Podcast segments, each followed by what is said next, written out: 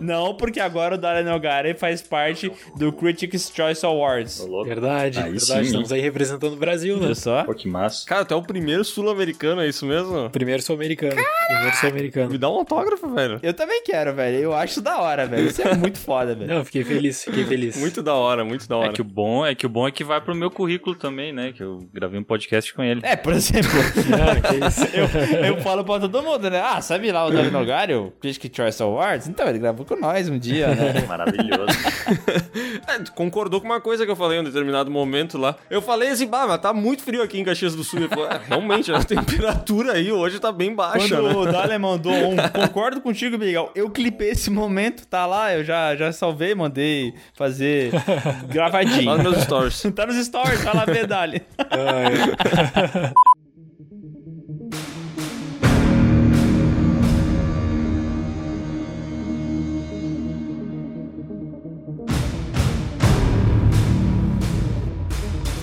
Olá, pessoas! Estamos começando mais um PeeWeeCast, o podcast do canal Piuí, que hoje vai mergulhar fundo na carreira de Christopher Nolan e falar também sobre o mais novo filme do diretor, Tenet. E para isso a gente trouxe aqui a nossa enciclopédia do cinema, Dale Nogari. Bom, muito obrigado mais uma vez pelo convite, fico muito contente de participar. Muito obrigado. Curto muitos debates aqui que a gente faz e gosto da filmografia do Christopher Nolan. Acho que vai ser uma rica discussão que a gente vai ter agora. Aí, pra defenestrar o filme também, né, um pouquinho, eu trouxe o Sescom, o nosso defenestrador master.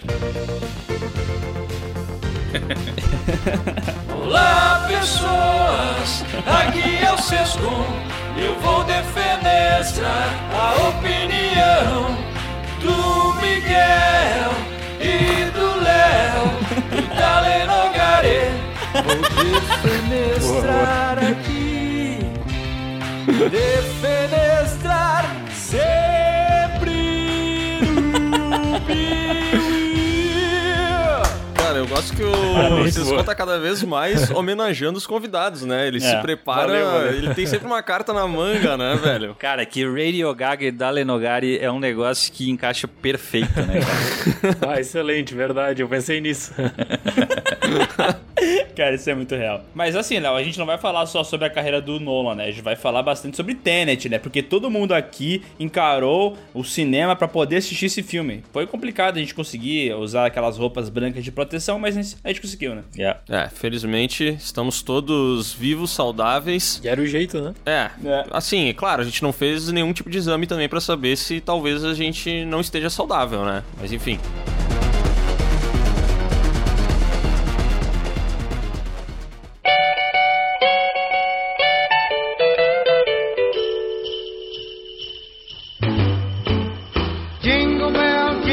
Ó, antes de começar esse podcast, fica de olho, cara, porque é o seguinte, a gente pediu no podcast anterior pra você mandar histórias natalinas, histórias bacanas, pra gente poder fazer um especial de Natal só lendo e-mails. Só que a gente não tá recebendo esses É e-mails. verdade, eu não sei o que, que aconteceu. As pessoas seguem mandando 18 milhões de e-mails com o assunto Cláudio, por favor, lê meu e-mail. E nenhum e-mail com o assunto História Natalina. E isso aí me deixou extremamente chateado essa semana, cara. Eu até pensei em me matar. Não, não, calma, Léo. Calma, Léo. Vamos dar mais uma chance pro pessoal, ó. Manda o e-mail para podcast.canalpiuí.com.br com o título História Natalina, tracinho, alguma coisa que vai ter na história, entendeu? Por exemplo, se a sua história é sobre cocô, coloque assim, História Natalina, tracinho, me caguei. É, pode ser. E história de fim de ano também, vale? Vale. Eu acho que histórias... É tudo uma coisa só ali, né? Histórias de carnaval não, porque já tá chegando em outra parada, entendeu? É, tem que ser ali Réveillon, aquele, aquele fim de ano que você passou na estrada, sabe? Porque pegou o engarrafamento, pode vir também. Aquele fim de ano que você passou na praia, bebeu demais, arrumou briga, maravilhoso, é isso que eu quero ler. Bora, mandem, não se esqueçam. E vai valer a pena porque não vai ser só uma leitura das histórias. A gente vai ler, chamar o sindicato e comentar as histórias. Maravilhoso, hein?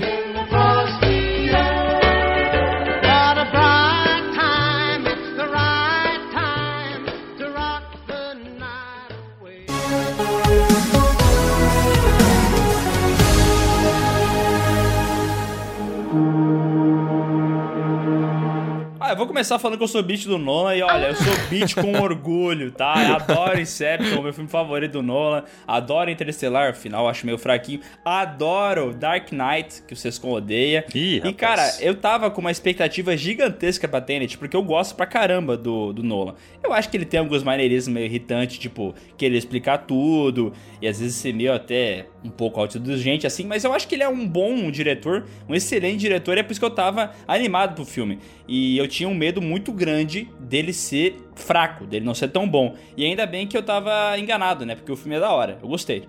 Eu vou dizer isso agora. E vocês? Cara, eu vou te falar que eu acho que ele entrega. Ele é um filme que eu tava com uma expectativa alta, porque eu, apesar de realmente não gostar dos Batmans do Nolan, eu sou muito fã do Nolan. Tudo que ele faz, eu acho que. Eu acho que ele é o.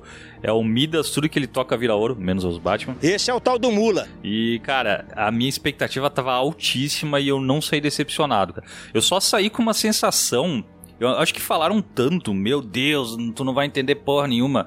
E eu, eu me senti. Eu, eu, eu não sei se eu prestei tanta atenção que no final eu pensei: ah, velho, beleza, tem uns detalhes que não entendi, mas o grosso da coisa o cara entende, de boaça. É, eu também. É, é que assim, o Nolan ele tem esse lance, né, de que muitas vezes nos, nos filmes dele.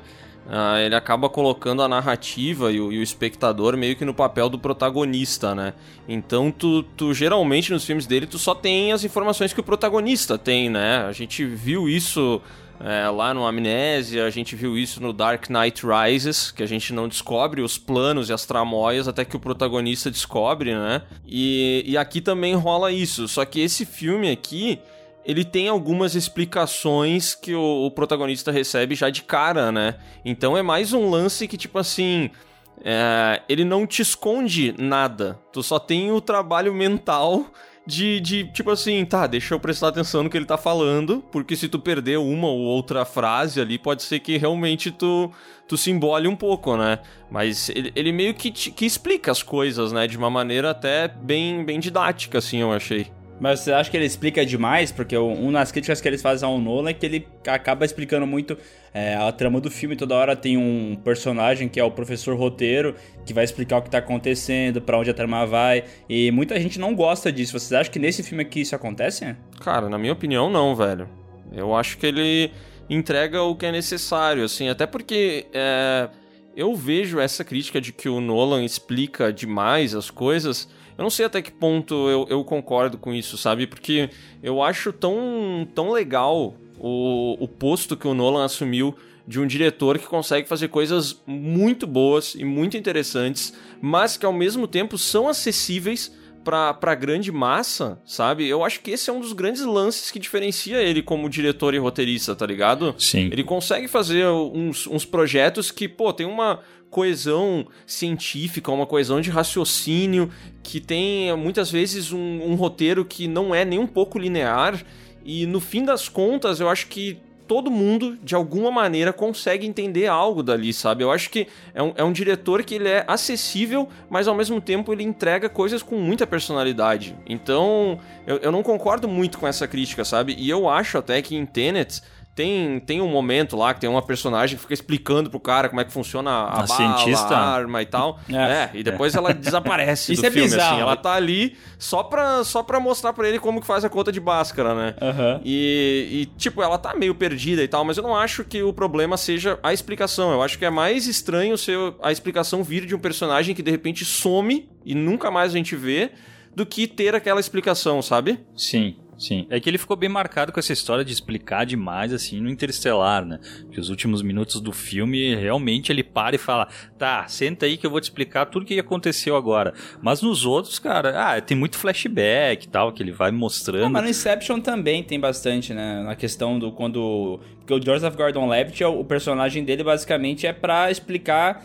pra orelha lá do filme, a Ellen Page, como é que o mundo funciona, né? Então todo o miolo do filme é cheio de explicações, como é que funciona e tal. Eu não acho ruim porque, tipo, ele não tá me apresentando um filme de robô gigante que bate um robô gigante. Ele tá me apresentando uma trama de pessoas que invadem os sonhos. Ou de um dispositivo que consegue inverter o tempo de certos objetos. É uma parada que eu não tô acostumado, então realmente se eu não tivesse nenhum tipo de explicação, eu ia ficar perdido, entendeu? Exatamente, até se, se não houvesse algum tipo de explicação, qual, qual seria a principal crítica? Poxa, o cara apresentou um mundo totalmente diferente, uma estrutura totalmente diferente e ele não deu essa explicação. Então, eu concordo, ele, ele usa personagens para isso, ele aproveita da linguagem, e eu creio que ele faz isso muito bem uh, na sua filmografia.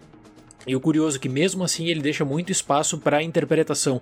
Até uma história interessante que eu vi nessa semana, que tem um autor uh, que é crítico de cinema também, que ele foi atrás do Nolan por muitos e muitos anos, tentando uma entrevista, tentando justamente tirar a versão oficial dos filmes, seja Amnésia, uh, seja Interstellar, porque o que, que acontece? São filmes que você tem também um teor de interpretação de qual é a história, do que, que o Nolan quer te passar. E o Nolan sempre deixou isso em aberto, sabe? E aí esse autor desse livro, o livro se chama The Nolan Variations, lançou agora há pouco tempo, há pouco tempo atrás. Ele conversou com o Nolan e aí o Nolan aceitou esse debate, finalmente esse debate. E o que ele diz é mais ou menos isso, que ele deixa, o Nolan ele gosta de deixar aberto coisas para que o público entenda sem aquela questão assim do final explicado, sabe? Sem que você tenha essa necessidade. Poxa, será que eu realmente entendi tudo que o diretor quer passar? Porque isso é uma coisa que eu acho que com Tenet Uh, até pelo que eu venho uh, ouvindo, acontece. As pessoas querem saber: será que eu entendi Tenet? Será que o que o Nolan apresentou uh, ali eu consegui compreender tudo? Será que foi acessível? Então existia sempre, sempre, essa questão no lançamento, as pessoas falando: ah, é um filme difícil, é um filme que você tem que ver mais que uma vez para compreender tudo. Então tem essa questão autoral do realizador, do diretor. Explica como é que funciona a dinâmica, né? Como vocês falaram, concordo plenamente, mas existe o espaço para interpretação de cada um. E aí que a gente gera bons debates sobre. Cara, tem uma coisa que eu acho muito interessante nisso aí que o, que o Dali tá, tá comentando sobre o conceito de eu ter que. Uh, o conceito de eu ter que assistir o filme mais de uma vez, sabe? Tem umas coisas que me chamam a atenção nos filmes do Nolan, que é como ele repete cenas é, no início do filme, no meio, no final e cada vez elas têm um significado diferente, sabe? Eu lembro muito do, do Prestige lá, o filme dos mágicos.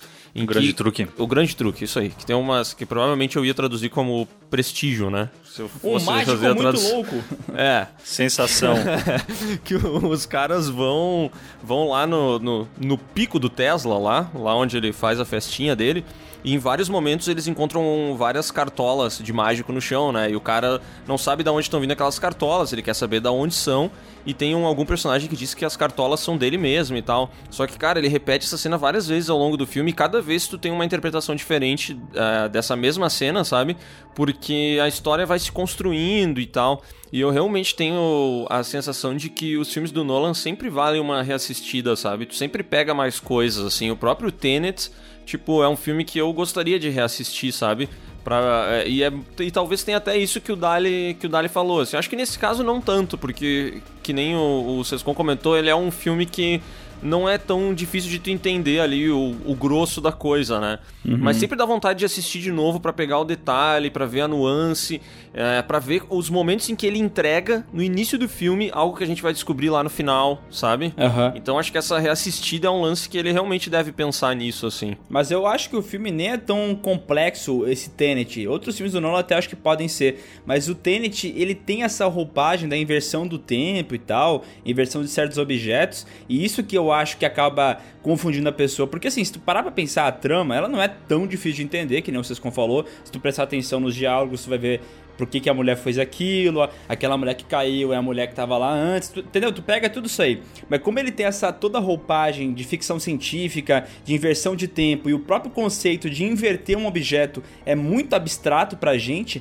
eu acho que é isso que causa aquela, aquele certo desconforto de eu não tô entendendo o filme, entendeu? Porque, por exemplo, a batalha final, que tem um monte de soldado invertido enquanto tem soldado no tempo normal, né? Tipo assim, é, a batalha, o negócio é muito simples, eles têm que chegar, correr até o ponto B fazer tal coisa e acabou, entendeu? Mas como tem esse negócio da inversão temporal e é uma coisa completamente difícil de compreender, tu acaba se perdendo no meio da trama, entendeu? Mas não por causa que o roteiro é difícil, mas porque tem esse elemento que ele aplicou, entendeu? E até porque tem os, como tu falou, os conceitos são abstratos e até é, eles acabam intimidando poxa, um filme de ficção com inversão do tempo, caramba, como é que eu vou interpretar isso?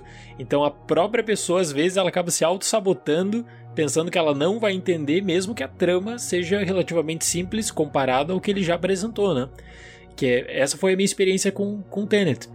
Eu acho que é um filme que vale muito uh, você assistir mais que uma vez, se possível, para pegar os detalhes, para pegar questões. Mas aqui eu quero fazer um rápido comentário só sobre a origem de toda essa polêmica e falar uma, uma pequena diferença também, porque o filme em língua inglesa, sem legendas, claro, como ele foi uh, lançado uh, antes, né, que chegou no Brasil final de outubro, ele tem um problema muito grande na mixagem de som. Não, pro, não problema, mas existem passagens de Tenet que você não consegue, eu falo assim, pela minha experiência, experiência de outras pessoas também, você não consegue captar o que está sendo falado em Tenet em determinados momentos. Se você assiste legendado, não tem esse problema, porque a legenda está ali para te ajudar também. Então a questão da experiência sonora, ela dita muito. Então quando as pessoas falaram no começo de Tenet, quando saindo das primeiras exibições de Tenet, poxa, eu não entendi algumas passagens do filme, ainda assim eu entendi a, a trama no geral. Era muito por conta dessa experiência sonora do som abafado. O Christopher Nolan, ele pensa o seguinte, que durante o processo de composição da trilha final do áudio, que é o que a gente chama de mixagem, né? A, a voz da pessoa ela não pode ter preferência ou ela não precisa ter a preferência na, no, do que a música, do que, de um, do que um efeito sonoro. Então, a voz sendo depreciada, tu acaba é, tu acaba gerando isso aí, tu acaba gerando esse estranhamento, esse desconforto. Então, por isso que eu, eu vi assim, pessoal reclamando que assistiu nos Estados Unidos primeiro, assistiu no Reino Unido, e aí chega no Brasil já com essa confusão, só que você tem a legenda teoricamente para te ajudar também algo que não existia fora, né? É curioso que o. Eu, eu lembro que antes do filme vir, uh, eu, eu li algumas notícias sobre isso, né? Uh, só que me chama a atenção que em Interstellar aconteceu a mesma coisa. Teve várias críticas a respeito da mixagem de som, que tinha problemas porque a voz ficava em segundo plano, porque a trilha estava muito alta, porque os efeitos sonoros abafavam a voz do cara. Tinha esse mesmo esquema. E aí eu fui pesquisar e, tipo assim, uh, Inception foi indicado ao Oscar, né? Uhum. Uh, o Interstellar teve problemas, aí o Dunkirk venceu o Oscar e agora o Tenet enfrenta o mesmo problema. Então é tipo assim, é, uma, é um sobe e desce, sabe? Que eu acho muito curioso, assim, com problemas de mixagem de som super específico, assim. Agora que tu falou, eu lembrei que o próprio Dark Knight Rises, né? Lembra a voz do Bane? Do Bane, que eles tiveram que regravar, Ah, porque não sim. dava pra entender o que ele falava. Uau, Miguel, você é um cara muito É, legal. e- e- isso é a versão que tu entende depois, né? Mas parece que a versão original, como ele ele ia rodar e tal, tava, tipo, inaudível. Ninguém entendia o que ele tava falando. Ele tava só um negócio abafadíssimo, sabe? Não, e até nas semanas iniciais de Tenet, assim, quando lançou nos Estados Unidos, teve um- uma pequena reação negativa, é, até mesmo em algumas matérias. Eu acho que eu mencionei isso na crítica que eu postei, de que realmente em alguns momentos eu fiquei um pouco perdido porque eu realmente não consegui ouvir, não consegui o que estava, é, o que estava sendo falado, mas ainda assim não comprometeu a minha experiência, sabe? Não comprometeu e eu consegui assistir Tenet depois é, novamente. Então, essa questão sonora, se eu vou falar o seguinte, agora não existe mais o Oscar de mixagem sonora e de edição, né? A partir da próxima temporada é apenas Oscar de melhor trabalho sonoro. Mas mas Tenet não seria indicado para mixagem e na minha visão seria indicado para edição, se existisse ainda essa divisão, porque é, o trabalho é muito bom, mas a mixagem ela é muito estranha. Tem, como eu falei, essa questão do Nolan justificar, né, que a voz não pode ter preferência. Mas é- estranho para a pessoa que foge desse conceito do diretor, eh, acaba gerando essa questão. All I have for you is a word. Tenet. É, a trilha sonora, que nem vocês comentaram antes, é, que ela é sempre presente em todos os filmes do Nolan, né? Ele sempre tem temas marcantes e tal. E nesse filme a trilha não é do Hans Zimmer, né? Ele, ele mudou, é o mesmo compositor que fez a trilha sonora do Mandaloriano, né? E também fez do Creed. Como é que é o nome do cara mesmo? Alguém lembra? É o Ludwig. Eh, o Hoyt van Hoytman. É? É, o, até onde eu sei. O, o diretor de fotografia, é o diretor de fotografia, o Hoyt van Hoytman, perdão, e é da música o Ludwig Göransson. Isso, Isso. isso, o Ludwig, isso aí, Isso. exatamente. E eu acho que assim, porque eu, eu, eu tava muito fã da, da trilha sonora antes do filme lançar, até antes de eu assistir. Então eu assisti várias, ouvi várias vezes a música Posteriority no YouTube que tinha já disponível, né? E cara, tava muito ah, animado. Só que eu achei um pouco curioso o que, que eles fizeram no filme, porque a trilha sonora tem momentos que ela é extremamente alta, num volume assim que realmente, cara, ele sobressai tudo, tu não consegue nem ouvir efeito sonoro de soco, tá ligado? O soco tem um som meio abafado, enquanto É. a música tá muito alta no fundo. Eu não entendi muito bem por, que- por que que isso aconteceu. É, cara, aí eu acho que tem um lance da mixagem, mas eu também. Ah, eu me recordo bastante de Interestelar, sabe? Tipo assim, eu sempre gosto dos temas da, dos filmes do Nolan, sabe? Especialmente o tema principal do filme, sabe?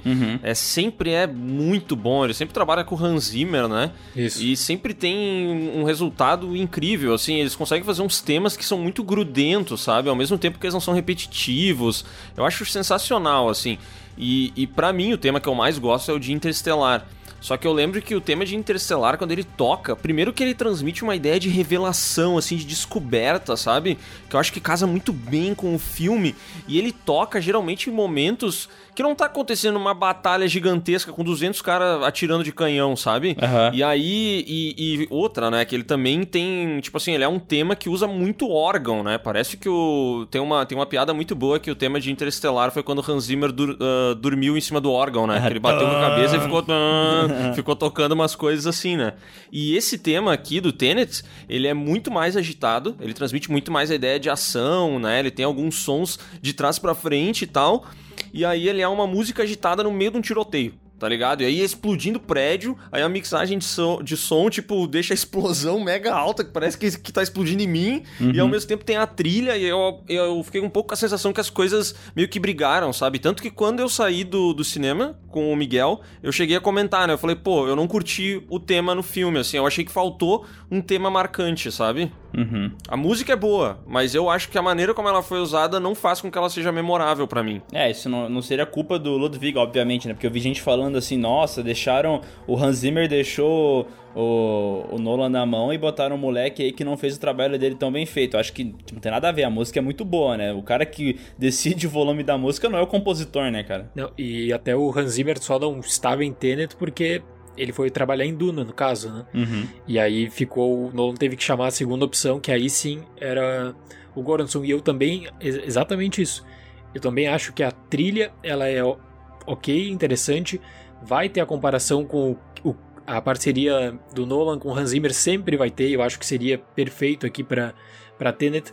Mas o problema que eu tive com a trilha foi também esse eh, do Léo. Foi como é trabalhar, como os efeitos são trabalhados e como essa trilha por vezes está absurdamente alta, tá alta a ponto de que você, como eu falei, você não entende o que está sendo dito no filme, os efeitos sonoros eles ficam de lado e eu acho que por várias vezes, não sei se vocês perceberam, mas por várias vezes as cenas de ação elas tentam se sustentar muito justamente na trilha sonora, nessa trilha que vai aumentando o volume aos pouquinhos para já te dar uma carga de tensão muito forte em um determinado momento e aí depois já tem uma outra virada na história e tá lá essa trilha alta sempre compensando, sabe? Aham. Então acho que o volume, é, por incrível que pareça, o volume em determinados momentos ele é- acaba sendo mais importante do que a trilha por si só, sabe? Aham. É quase o um volume, jump scare, o volume né, ele acaba vezes, né? ditando a frequ... o volume ele acaba ditando a frequência da ação. E isso, isso é interessante porque é uma, é uma ruptura com o que o Hans Zimmer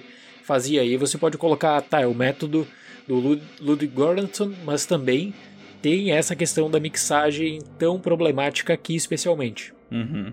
É, eu- em alguns momentos até parecia jump scares pra mim, que era tipo um, um efeito sonoro muito alto numa transição de cena, do tá nada, ligado? É. é, exato, e do nada. Aham, tá parecendo uma cena que ele tá no restaurante, daqui a pouco ele ia pra meio da rua e daí dava um pão, daí, cara, caraca, eu levava um susto, velho. Eu falei, Caramba, velho, o que tá acontecendo? Mas ainda assim, eu achei boa a trilha. Mas tu vê que curioso, né, cara? A gente tá é quase procurando pelo em ovo, né, velho? Porque o, o filme é, é bom, a gente acabou achando um problema de som, assim, mas eu gostei, por exemplo, né, eu faço muito uma comparação entre Tenet e Dunkirk. Dunkirk é, é o filme que eu menos gosto do, do Nolan, por vários motivos, assim, que a gente até pode falar sobre isso, sabe? É, mas é porque ele não parece um filme do Nolan, entendeu? Especialmente por isso. E Tenet, por outro lado, ele me entrega o que eu espero do Nolan. E isso eu acho que é muito bom, tá ligado? Porque ele tem, ah, ele tem as coisas que o Nolan costuma trabalhar em outros filmes, elas estão aqui. Né? O, o Dunkirk, eu lembro que quando eu assisti, eh, a gente até tava conversando antes de começar a gravação, né? Mas foi um filme que eu não gostei na primeira vez que eu assisti. Aí eu reassisti ele e eu continuei não, não gostando, assim. tipo assim, não, não deu certo, Ah, tem que entendeu? fazer que nem o Tarantino, né? O Tarantino ama esse filme, mas é porque ele viu seis vezes. É, eu talvez eu tenha que ver mais umas 5, assim. Mas é porque, pra mim, o Dunkirk, ele, ele perde algumas coisas. é, tem uma frase que eu acho sensacional do Christopher Nolan, que eu vi em algum lugar, não sei se foi numa entrevista, e eu não sei se ela é bem assim, tá? Mas ele disse que, tipo assim, que trabalhar com filme pra ele é como se ele pegasse todo o repertório dele e trabalhasse as melhores coisas, sabe? Focasse nesse uso. Então, vamos supor que ele seja um cara que manda muito bem no posicionamento de câmera. Então, pô, isso daqui é uma coisa que eu vou potencializar nos meus projetos, sabe? E a impressão que eu tenho é que Dunkirk pega tudo que o Christopher Nolan tem de mais fraco e, e é um projeto que depende muito disso, sabe? Porque, na, na minha visão, qualquer filme de guerra, qualquer um, velho, ele se apoia muito em uma questão emocional porque ele tá contando uma história que envolve pessoas, são pessoas que estão ali, que estão morrendo, que estão brigando por ideais e tal. E eu nunca achei o Christopher Nolan um cara bom em, em trabalhar emoções, em trabalhar o drama, sabe? Então eu acho que o Dunkirk é um filme tecnicamente maravilhoso, mas pra mim ele não tem emoção. Ah, eu não sou muito fã do, do roteiro dele, que eu acho que ele perde um pouco essa não linearidade que eu sempre espero dos filmes do Nolan. Aí talvez o problema seja meu, sabe? E, e eu acho que ele, ele peca em algumas coisas que eu espero muito, sabe? É, eu não vejo nem, nem muitos problemas morais, assim, nos personagens de Dunkirk e tal. É, eu acho que o cara que é bom é bom, o cara que é mal é mal, é mais ou menos isso, assim. E o Tenet, por outro lado, eu acho que ele traz essas paradas do Nolan que eu gosto, sabe? Que são as coisas que eu gosto que ele trabalha muito bem, cara. E, e- e eu acho que é por isso que eu gostei do filme, sabe? Porque ele me traz os efeitos práticos que eu espero que o Nolan tenha, que é, que é uma parada diferente. Eu quero. Beleza, efeitos práticos bons vai ter, cara. Os efeitos visuais do Dunkirk são maravilhosos. Mas no Tenet o cara tá lutando de trás pra frente, entendeu? Entendi. Como é que faz isso, entendeu? É, me surpreende. De alguma maneira me surpreende. É, eu não, não, não tenho essa visão tão pessimista do Dunker que nem tu, inclusive acho o filme da hora. Eu acho que, tipo assim, esse lance da, da falta de emoção que tu comentou, eu não sei, cara, se, se é só contigo, deve ser com mais pessoas também, mas pra mim tem cenas poderosas, sabe? A cena que ele mostra, sabe, no, naquele canal vários barcos de civis, sabe? E a trilha sonora é enervante e mostra todos os civis indo ajudar o pessoal do exército. Eu acho que são momentos assim que ele usa ut- usar coisas reais que aconteceram na história, sabe? Momentos históricos pra colocar dentro do filme dele, entendeu? Tipo, tu vê que Sim. os personagens, eles não são super atiradores, entendeu? Tu não vai ver um, um, ali no Dunkirk um, um soldado que só dá headshot, que começa a rezar um salmo e meter bala na cabeça de um nazista, entendeu? Tu não vê isso, tu vê um monte de moleque apavoradíssimo querendo sobreviver e ele é meio que essa quase que um documentário da guerra, entendeu? Só que mesmo assim, como ele esses momentos que ele retrata no filme realmente aconteceram, esses barcos ajudarem a- o exército, ou por exemplo, aquela retirada histórica, como eu sei que isso aconteceu, pra mim tem essa, essa, esse apelo, entendeu? Esse apelo histórico que acaba funcionando. Eu acho que pra maioria das pessoas talvez não, mas como eu já dei uma olhada na história de como é que funcionou a batalha de Dunkerque e tal, pra mim isso é, isso é funcional, entendeu? Não, eu concordo plenamente, assim. Eu sou um grande fã de Dunkirk, por exemplo. E eu prezo muito por justamente por como que ele trabalhou um roteiro, assim, do ponto de vista histórico, maravilhoso. E eu falo porque a minha formação é justamente na área de história também, tá?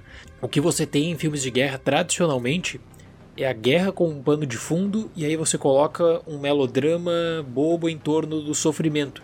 E em Dunkirk o foco é justamente aquela retirada que por si só ela conta muito e que por muitas e muitas vezes na história do cinema, ou seja mesmo na televisão quando foi quando a batalha foi adaptada, Dunkirk ficava em segundo plano, parece que não tinha força o suficiente para sustentar uma boa história, que você tinha lá que meter um drama que outro qualquer para conseguir chamar atenção. Então eu gosto muito dessa eh, dessa veia assim, dessa qualidade pela pesquisa histórica. eh, E aí você tem trabalhos assim dos mínimos detalhes. Toda a reconstrução que ele faz, todo o trabalho da Força Aérea, você pode chamar um acadêmico que pesquisa que ele vai te falar exatamente isso. É um trabalho impecável, um trabalho que não havia sido feito nessa proporção no cinema, salvo raras exceções.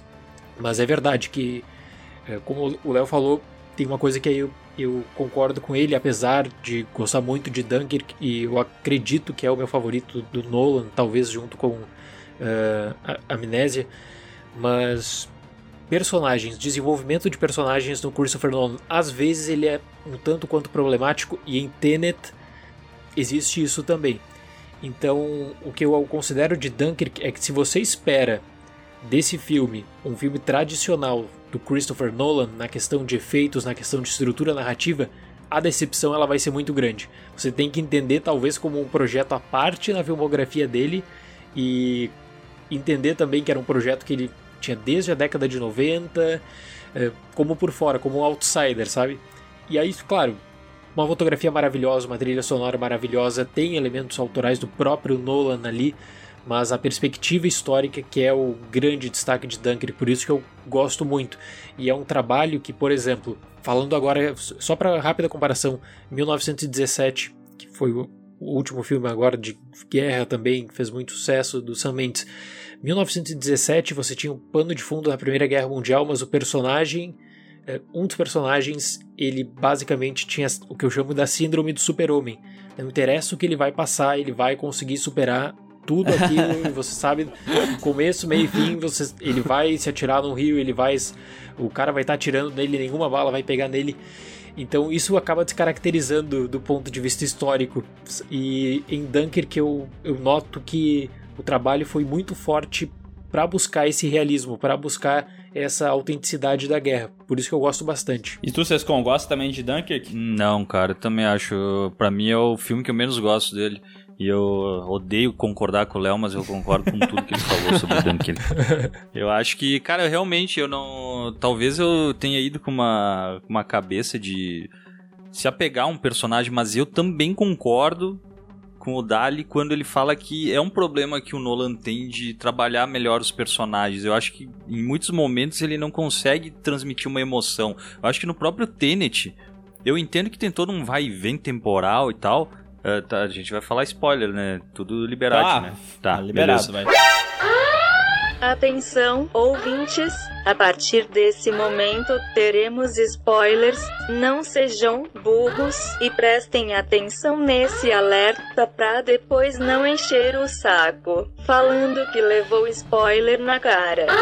Cara, mas aquele momento que tu descobre que o, o Neil, acho que é, né? O que faz o, o Robert Pattinson, Uhum. tu descobre que ele que ele vai morrer, tipo, tu, cara, tu não estabeleceu ele- eles não conseguiram estabelecer ainda a relação deles. E o principal, que o protagonista, ele não. Ele fica chateado pra caralho, mas mesmo assim. Tipo, tu não, não criou um vínculo ainda. Tu, nós, como espectadores, a gente criou. A gente curtiu o personagem e tal. Mas pra mim ficou uma coisa tipo, cara, tu tá chorando, meu. Tu mal conhece o cara, velho. Tu vai ser amigão dele daqui uns anos. Então, pra mim, pegou um pouco nessa parte aí, sabe? Mas tu não acha que o Tenet, ele sofre do mesmo mal no próprio desenvolvimento da relação ali do protagonista com a mulher do mafioso lá? Também, também. Porque para, em alguns momentos parece assim que, que tu chega a botar a mão na cabeça e pensa, cara, mas por que, que ele tá tão preocupado? Se, se o desenvolvimento dele até então não, não me deixa entender, sabe? Às vezes parece que ele não tem motivo pra querer tanto ajudar aquela mulher, entende? É, a impressão que me dá é que ele- que eles queriam fazer um bagulho meio 007, sabe? Do, de ter que ter uma, uma mina no meio da história e o agente ser meio galanteador e tal. Eu não sei muito bem por que teve essa via, mas realmente eu não compro nem um pouco a relação dos dois, tá ligado? Eu entendo ele querer proteger ela, eu entendo que ele é uma pessoa que é, sei lá, pró-vida e ele acha que ela não merece passar aquilo que ela tá passando, mas essa paixão que é muito do nada, eu achei meio deslocada, tá ligado? Eu também, pra mim, é- na questão de personagens, é o ponto fraco do filme. Ah, a personagem da, que é interpretada pela Elizabeth Debicki, caramba, vários momentos ela entra na narrativa, você dificilmente consegue criar um vínculo com ela, e aí tem uma outra questão que é, o vilão também, o vilão é um típico vilão que eu espero de um filme de 007. Pra um filme de ação é muito, é muito legal, é válido, mas é um vilão, é, um, é um antagonista na realidade. O arco de antagonista, o arco é, do mal desse filme é bem 007, é um grande tributo a um filme do 007, assim, da era Roger Moore, por exemplo. Aquela cena que eles estão fazendo um- uma espécie de esporte na água com os barcos, eu achei aquilo tão nada a ver, velho, tão fora do filme, entendeu?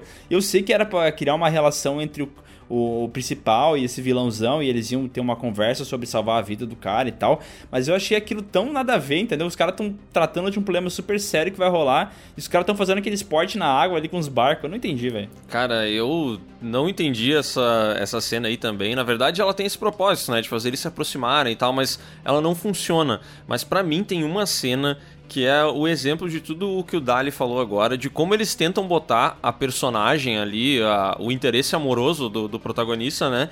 E eles fracassam. Que é um diálogo em que eles estão falando assim que, cara, meu, se isso aqui der errado, tu não tá entendendo, o mundo inteiro vai acabar. E aí ela pega e lança uma frasezinha no final. Sim. É uma frase no diálogo, que ela fala assim: Ah, não, e o meu filho vai morrer. tipo assim, cara, meu, o que, que é filho, isso? o mundo vai morrer junto. Isso é tudo burrice. Sim, sua mula, o mundo inteiro vai morrer. Então, tipo assim, é, é uma linha de diálogo, cara, mas que dá a impressão que ela é uma anta, velho. Tipo assim, sim, é óbvio que o teu filho vai morrer, velho. E como o Dali falou, é muito vilão do 007, né? Porque ele quer prender a mulher dele, né? E daí ele vai lá e fala assim, ó, eu, que- eu só confio em ti pra você avaliar umas peças pra mim. E daí é eles, eles chegam no hangar É. e tem uma mesa lotada de arma. E daí ela chega e fala assim, é, o que que eu tenho que fazer? Olha essas armas aí. E daí ele, ela- eles têm uma briga e tal, ele fala: Você não vai avaliar nada, é só pra você ficar preso aqui. Meu Deus, o cara teve todo o tempo de organizar uma mesa cheia de armas só pra fazer o show off dele, velho. Aim it and pull the trigger. You're not shooting the bullet, you're catching it.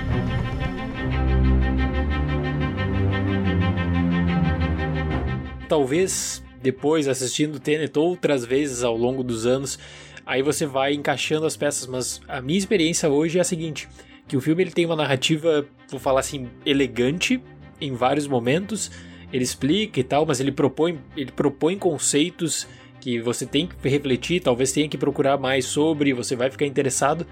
E aí tem essas frases deslocadas assim, frases que têm um potencial para arruinar um filme. Não, não é o caso aqui, porque a história, pelo menos do meu ponto de vista, ela é muito interessante. Mas tem frases muito deslocadas do nada, sabe? Do nada, que aí você pensa, mas peraí, poxa, Christopher Nolan. Teria como dar uma caprichadinha nesse ponto aqui, talvez, para melhorar. Só pra... cancelar Assim, essa merda? Não é, que- não é querer falar mal do teu trabalho assim, mas tá uma merda esse diálogo aqui, tu consegue mudar? Não, mas quem sabe, é, dar uma revisadinha, quem sabe, pra criar algo mais coerente, sabe?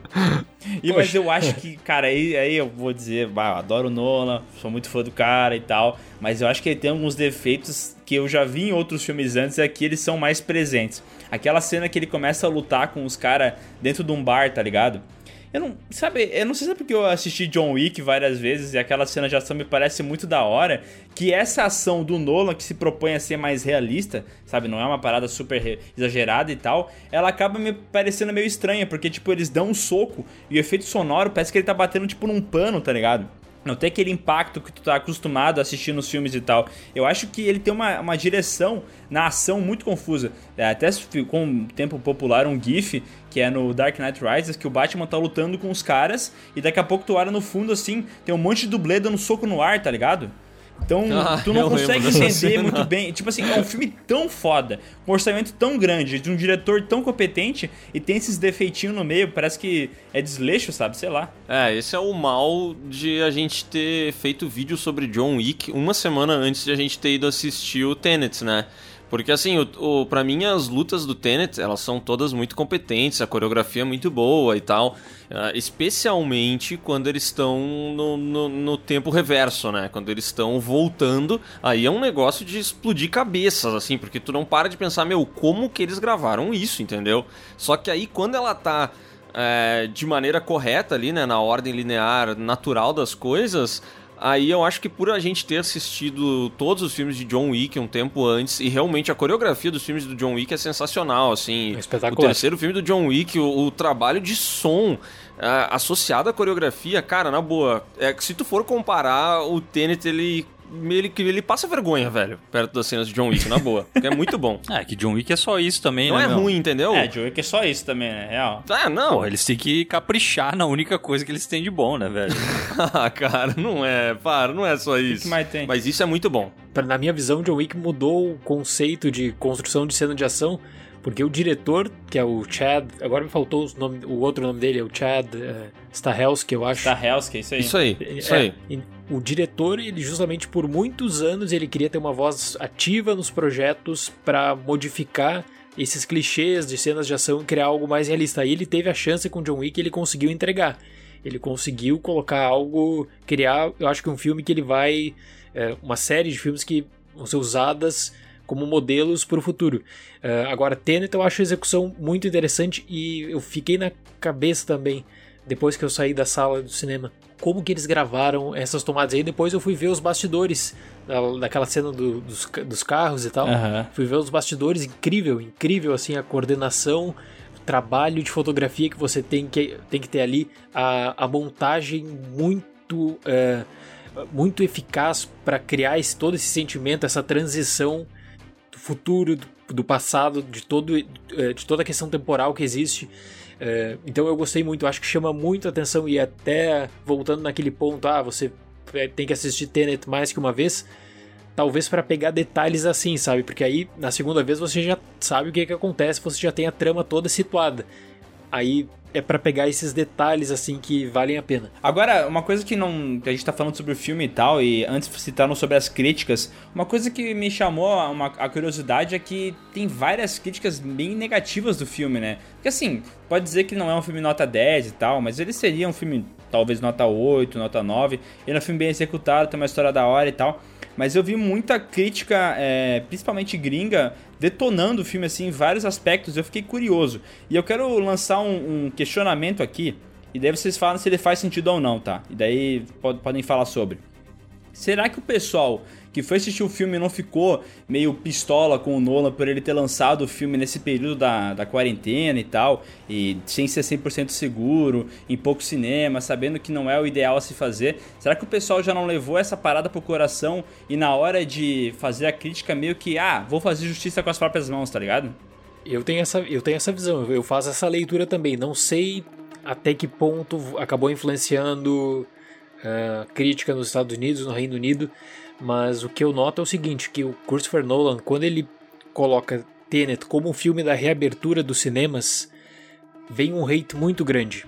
Porque aí começa o pessoal no Twitter, no Instagram e tal. Por que, que ele vai fazer isso? Por que, que ele vai fazer. Por que, que ele vai colocar um grande projeto que precisa de bilheteria em uma época que as autoridades ainda eh, de vários países não consideram seguro a volta para o cinema. E era o caso, pelo menos nos Estados Unidos, ali de Nova York e Los Angeles. Então eu, eu tenho essa visão de que muita gente ficou pé da vida com o Nolan. eh, por toda essa questão, por ele posicionar, e aí vem a questão pessoal. Em março, quando começou a pandemia, com a primeira ordem de fechamento dos cinemas, o Nolan ele, ele pede para o Congresso dos Estados Unidos um plano para ajudar os exibidores, né?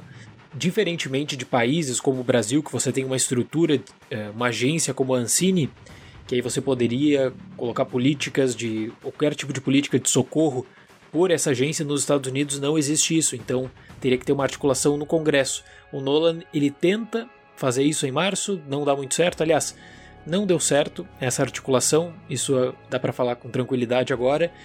E aí ele fixa essa visão de que a partir de Tenet os cinemas vão voltar e aí depois teria Mulan, aí depois teria Mulher Maravilha, 1984, e a indústria iria se adaptar ao chamado novo normal, que aí a experiência de ir para o cinema não vai mais ser aquela do começo de 2020. Vai ser uma experiência totalmente diferente até a vacina, sabe-se lá quando. E não deu certo, sabe? Hoje a gente pode falar também. E foi um experimento que eles fizeram e não deu certo. Tinha muita gente da crítica que foi assistir Tenet por obrigação, posso falar porque eu conheço casos, inclusive, tá? De Ih, pessoas nos rapaz. Estados Unidos que estavam, eh, que trabalham de freelancer, precisavam assistir Tenet, como o mercado de Nova York e mercado de Los Angeles eh, estavam fechados, Aí chamaram uh, críticos, chamaram jornalistas da região de Boston, Miami, etc. E essas pessoas não queriam assistir Tenet, mas elas foram assistir porque acabaria uh, fazendo a diferença no final do mês se você colocar crítica em um site diferenciado e tal. Tanto é que até o que está acontecendo nos Estados Unidos com outros filmes agora não tanto porque parou os lançamentos assim de peso, sabe? Mas quando o filme não é lançado nos Estados Unidos, os sites estão contratando pessoas de outros países do mundo para fazer a crítica também. Então eu digo que eu vi, eu, conheço uma pessoa que ela já foi assistir Tenet com uma visão extremamente negativa de toda a produção do Christopher Nolan, de, de toda essa questão em torno da pandemia. E aí depende, aí é de cada um. Se isso vai pesar na avaliação ou não, na questão subjetiva, de como você vai fazer uma avaliação, tem a questão ética, a questão moral. Uh, mas eu creio que em algum nível sim houve essa interferência. É o famoso cara que vai no lugar só para poder dizer eu avisei depois, né? Verdade. Me lembra de um, de, um, de um passeio aí que há muito tempo eu, o Miguel e o Sescon fizemos que eles queriam ir num lugar que eu particularmente acho uma merda, até faço questão de citar o nome do lugar, que é o Ninho das Águias aqui em Ah, Nova louco, velho. Que isso, meu? Pô, cala a boca, velho. Vai falar mal da minha cidade? Que, que é um lugar que não tem. É um lugar que assim, ó, quando tá quente, tu passa calor. Quando tá frio, tu passa frio. Chato pra caralho. E eu falei assim, cara, por que a gente não vai numa cervejaria, sabe? Por que a gente não vai num lugar que tem a mínima infraestrutura que um ser humano precisa pra ficar quatro horas sentado e aproveitar a vida? Ele, não, vamos lá, pô, muito da hora. É perto do céu, é aberto. Chegamos lá, o que aconteceu? Muito frio. Todo mundo vai embora, procura outro lugar. E aí, cara, eu vou dizer, eu nem me incomodei de ter ido até lá e ter saído. Por quê? Porque daí eu pude chegar no Miguel e falar assim: e aí, meu, tudo bem? Eu avisei. Então, assim, eu acho que o crítico foi assistir o Tenet com a mesma mentalidade que eu Verdade. fui até o Ninho das Águias naquela situação, entendeu? Ah, mas eu acho que não é, não é a mesma coisa, velho. Tipo, o cara vai poder falar, ah, eu avisei que não era uma boa abrir os cinemas, mas ele, É, mas não ele vai não falar pode é falar, ruim. o filme é uma merda. Ah, mas assim, sabe o que me chama a atenção nessa história do Léo? É que, sabe, os humanos estão evoluindo há tanto tempo, né? A gente já passou por vários estágios da evolução. A gente começou a caçar e conseguia retirar o couro. E com o couro a gente usava é, para poder se aquecer e não passar frio. A gente começou a desenvolver técnicas mais fáceis de se aquecer, como casacos e tal. E daí passa muitos anos e o cara não consegue levar um casaco pro lugar porque ele tá frio. Sério isso, Léo? Mas não, não, mas que, peraí, quem ficou com frio foi o Sescon. Não, caralho, os caras pra vão lá, me não envolver, eu botar o sabia, frio no meu. no meu cangote, Não, cara. não, não, não, não. Mas vocês estão tá reclamando junto, tá no mesmo balaio. É só botar o casaquinho. Caraca, velho, passou o frio. Não, eu, eu adorei, cara, porque daí eu pude fazer o eu avisei. Eu sou esse esse crítico aí que deu nota 6 pra Tenet, entendeu? Eu sou o cara que foi no Ninho das Águias e hoje tá aqui defenestrando o Ninho das Águias. Ainda bem que tu falou que tu é esse cara, porque a visão que eu tenho é que esse cara foi lá, viu o filme e falou: Porra, até que é bom, hein? Mas esse negócio de lançar filme na pandemia tá errado. Nota 6. Não, eu também concordo que eles foram influenciados por isso. Não, e aliás, me veio à cabeça agora uma das primeiras críticas que chegou primeiro no Reino Unido, né? Aí uma das primeiras críticas negativas de Tenet era mais ou menos assim: Tenet é um filme propício para os tempos de pandemia, tipo, descartável, sabe?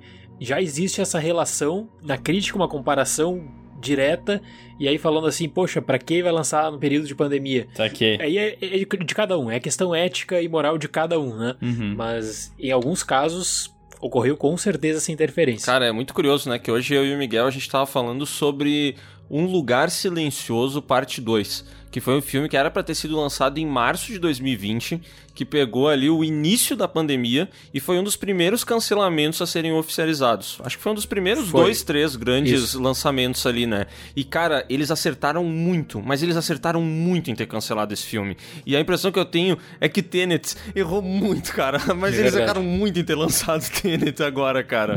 Errou. Errou feio, errou feio, errou rude. Porque é, se tu vai pegar a bilheteria e olhar só os números ali e tal, é, no mercado internacional, o Tenet fez uma grana interessante, cara. Tem, um, tem uma boa bilheteria, sabe? Mas eu acho que sempre fica aquela sensação de tipo assim, cara. Isso poderia ter sido maior, entendeu? Não é que foi assim um prejuízo, que foi algo muito ruim, mas cara, onde será que a gente poderia ter chegado com isso daqui a 6, 8, 10 meses, entendeu? É, eu acho que é o Dareno Nogari que falou no vídeo, né, que eh, sempre que forem colocar a bilheteria desse filme, eles vão ter que colocar um, um asterístico do lado, É né? verdade. Pra explicar que só tá desse jeito por causa dessa merda, né? É, e só pra deixar claro, não foi aí não é a distribuidora que queria lançar Tenet agora.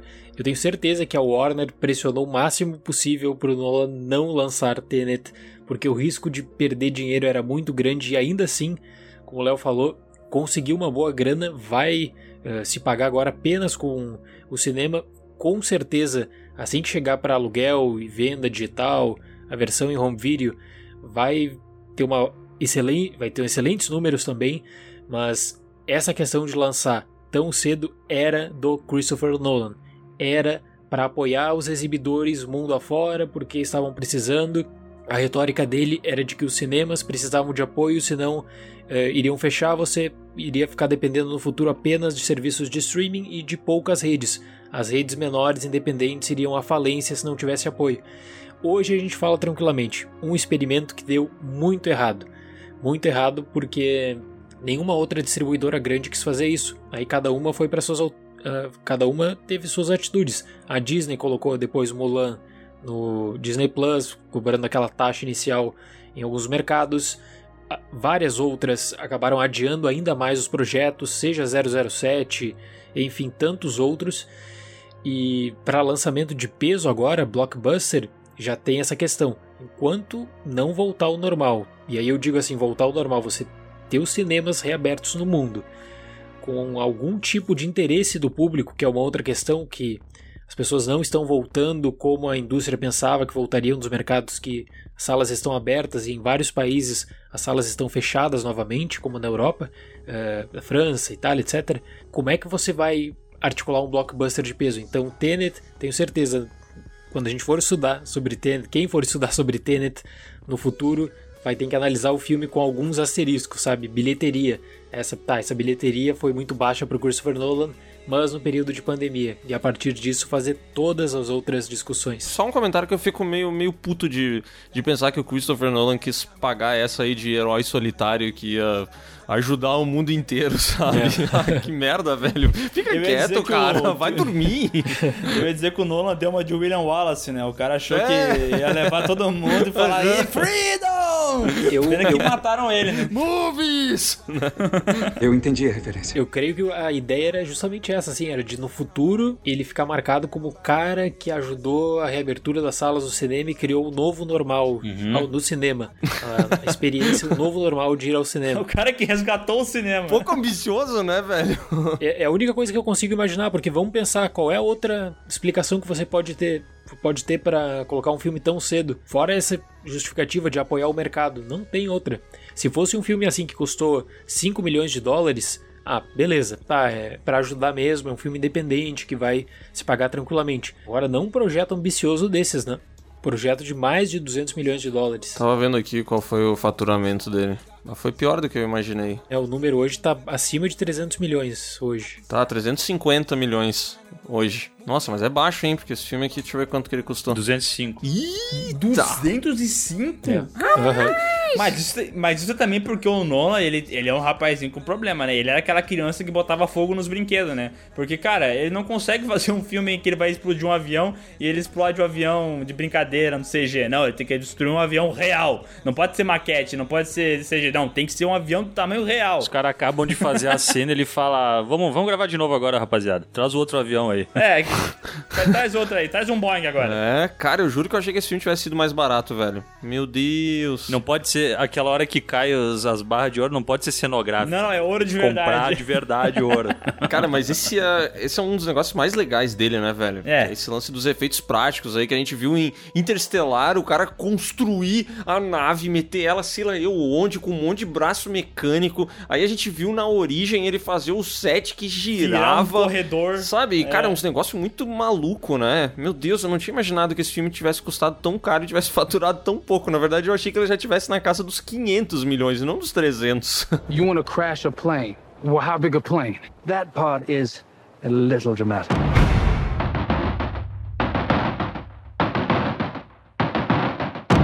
Não, mas é, assim, ó, quando você pega esses números, ah, o filme custou 205 milhões de dólares. Faturou 300, as pessoas pensam, ah, ele já se pagou. E não, é Não. isso. Não é isso, tá? Tem que ter. Deixar isso claro também. Tem o chamado ponto de equilíbrio. É. Que, eh, só pensando assim, a venda de um ingresso no cinema não vai toda para Warner, não vai toda para o Christopher Nolan. Fica 50% geralmente com os exibidores e 50% volta para o estúdio. E aí volta para o estúdio, dependendo do artista, dependendo do diretor, ele ainda tira uma pequena porcentagem eh, de- desse, desse lucro para o estúdio. E no caso de Tenet, em vários locais, eu não sei como é que foi a negociação no Brasil, mas nos Estados Unidos, 60% do preço do ingresso estava ficando com os exibidores justamente para ajudar o mercado. Então, o ponto de equilíbrio de Tenet é acima de 500 milhões de dólares, ou seja, ele precisa conseguir 500 milhões de dólares Uhum. para se pagar, Eita. pelo menos, contando o custo de marketing que você tem, que aí é por fora.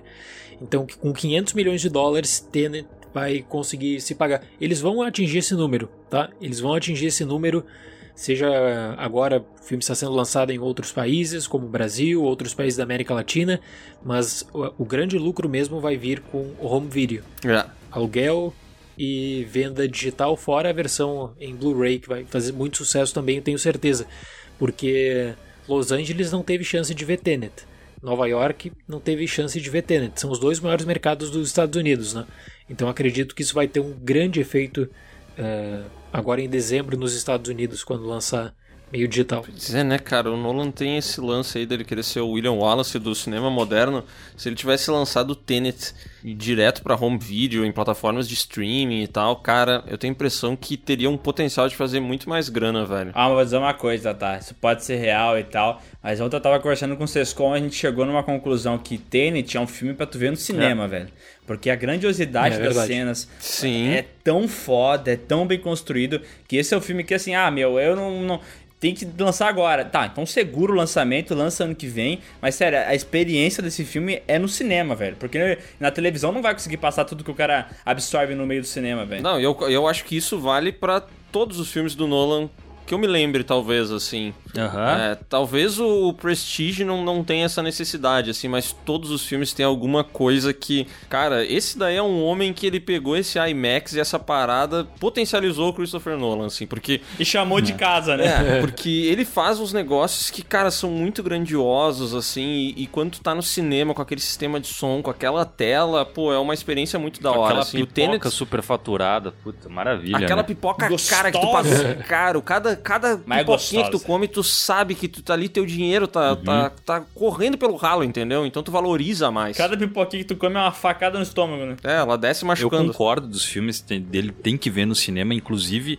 ah, cara, uns 10, 15 anos atrás, sei lá, eu tinha parado de ir no cinema porque tava impossível, assim, tinha uma galera muito escrota no cinema que não parava, não calava a boca, não paravam de, de falar e jogar pipoca e não sei o que, era tipo um, sei lá, um scary movie lá, o, como é que é todo mundo Ônibus escolar. Ah, a galera que assiste o filme lá no da punhalada É, lá, tipo né? isso, Ah. era tipo isso. Aí eu falei, cara, eu não venho mais ao cinema. Mais me incomodo do que fico feliz.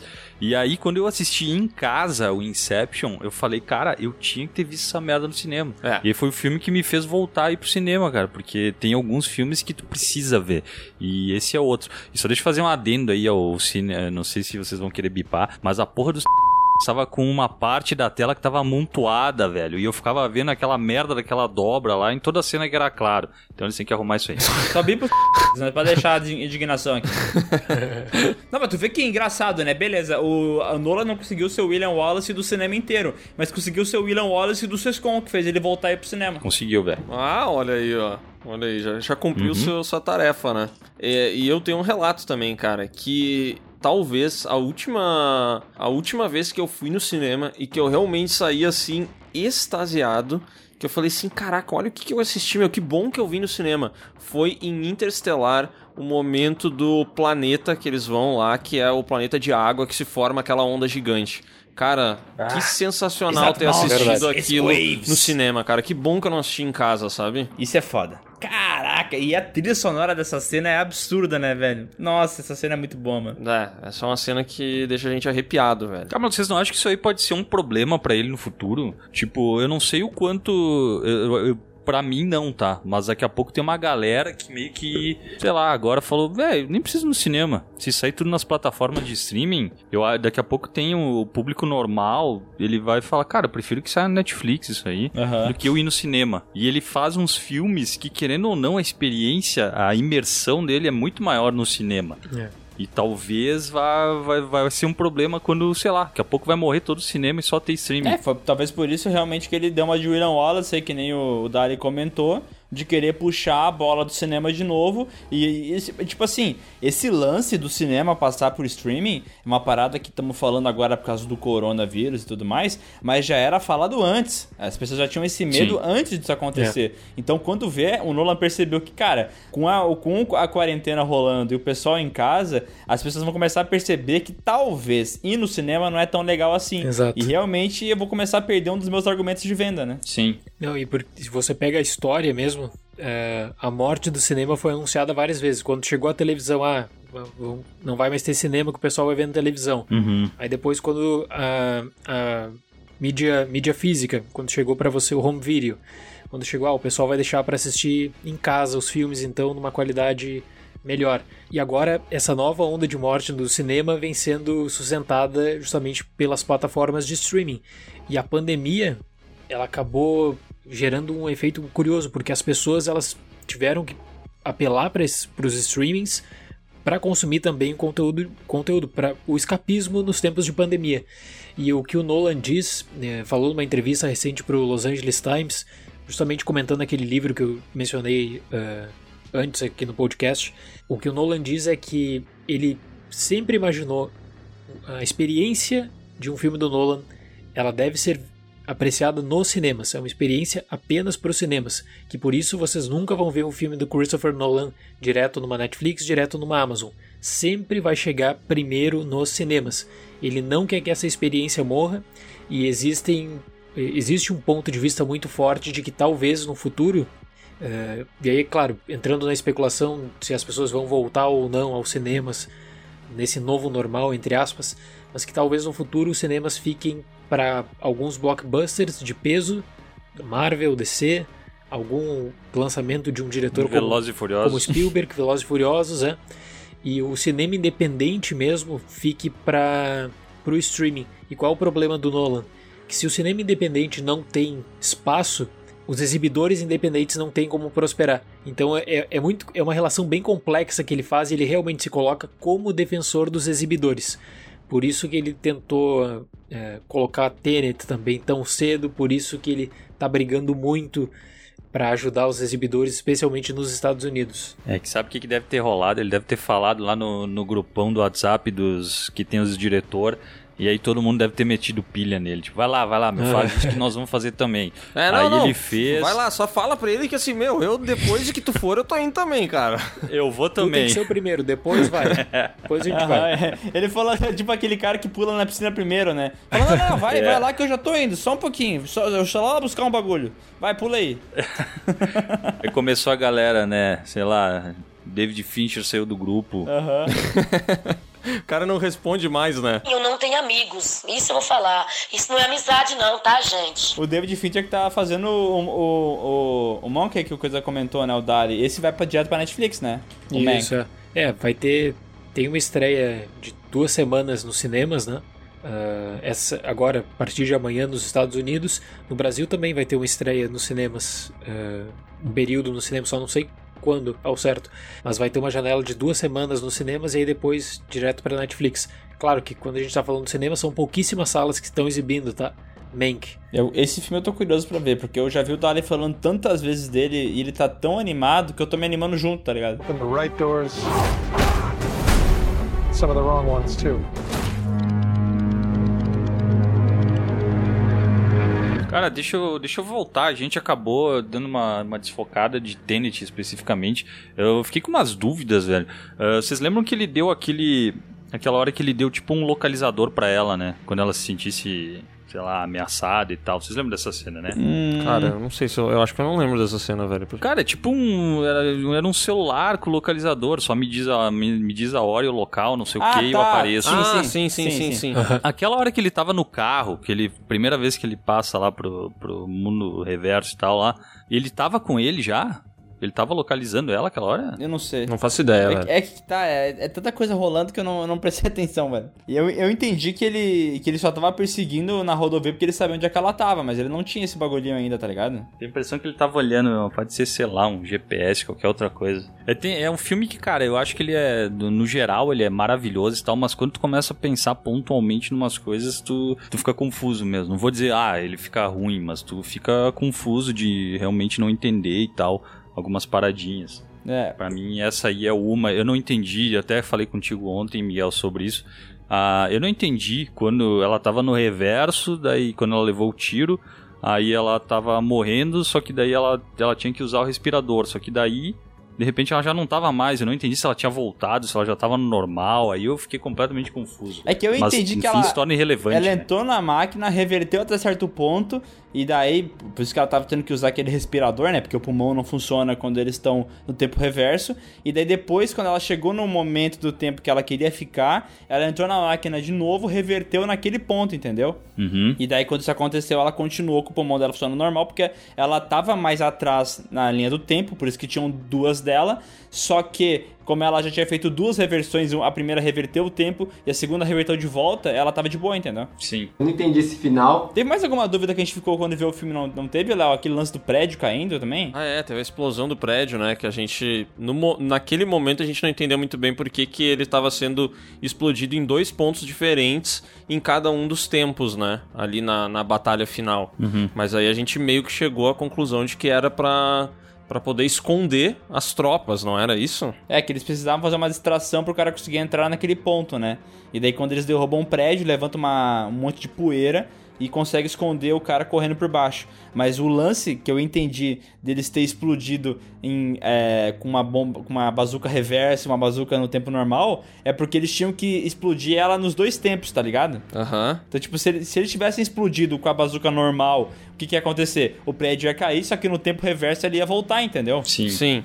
E daí eles tiveram que explodir com as duas, com os dois devices pra conseguir explodir ele nas duas realidades, sacou? Nossa, mas isso é muito confuso, velho. Meu Deus. É, é. Cara, essa cena confusa, essa cena final é muito confusa, cara. Que nem eu falei antes, mano, é um monte de soldado correndo e bala voltando e cara caindo, explosão rolando. Velho, eu- é- assim, eu entendo que, qual que é a missão, mas é tão difícil de tu mentalizar que aquilo ali tá rolando, sabe? Que dá uma, uma confusãozinha mental. Não, explicar, esse- o problema é explicar. É. Porque você até entende, mas colocar, colocar palavras assim, porque é tanta coisa acontecendo. Aham. É, tanta, é tanto detalhe mínimo que, que acaba interferindo. que- E aí eles têm uns lances de diálogo que é muito confuso, né? Porque eles falam assim, então, é, são duas equipes, a primeira vai falhar e a outra, é, já que ela vai falhar, vocês vão conseguir. Daí o cara fala, quê? Sim.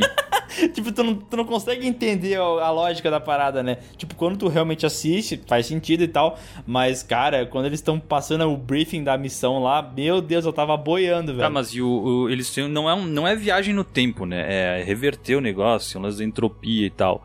Tipo, eles nunca vão conseguir ir pro futuro. Não. Então, no caso, tudo que eles voltaram, que eles voltaram até aquela semana que ela tava de férias com o cara e tal, no, no iate, eles continuam a partir de lá. Eles não vão conseguir voltar pra onde eles estavam. Não, porque daí o tempo começa a passar normal de volta pra pessoa, né? Sim. Isso. Ela, ele, por exemplo, vamos supor, é uma linha, né?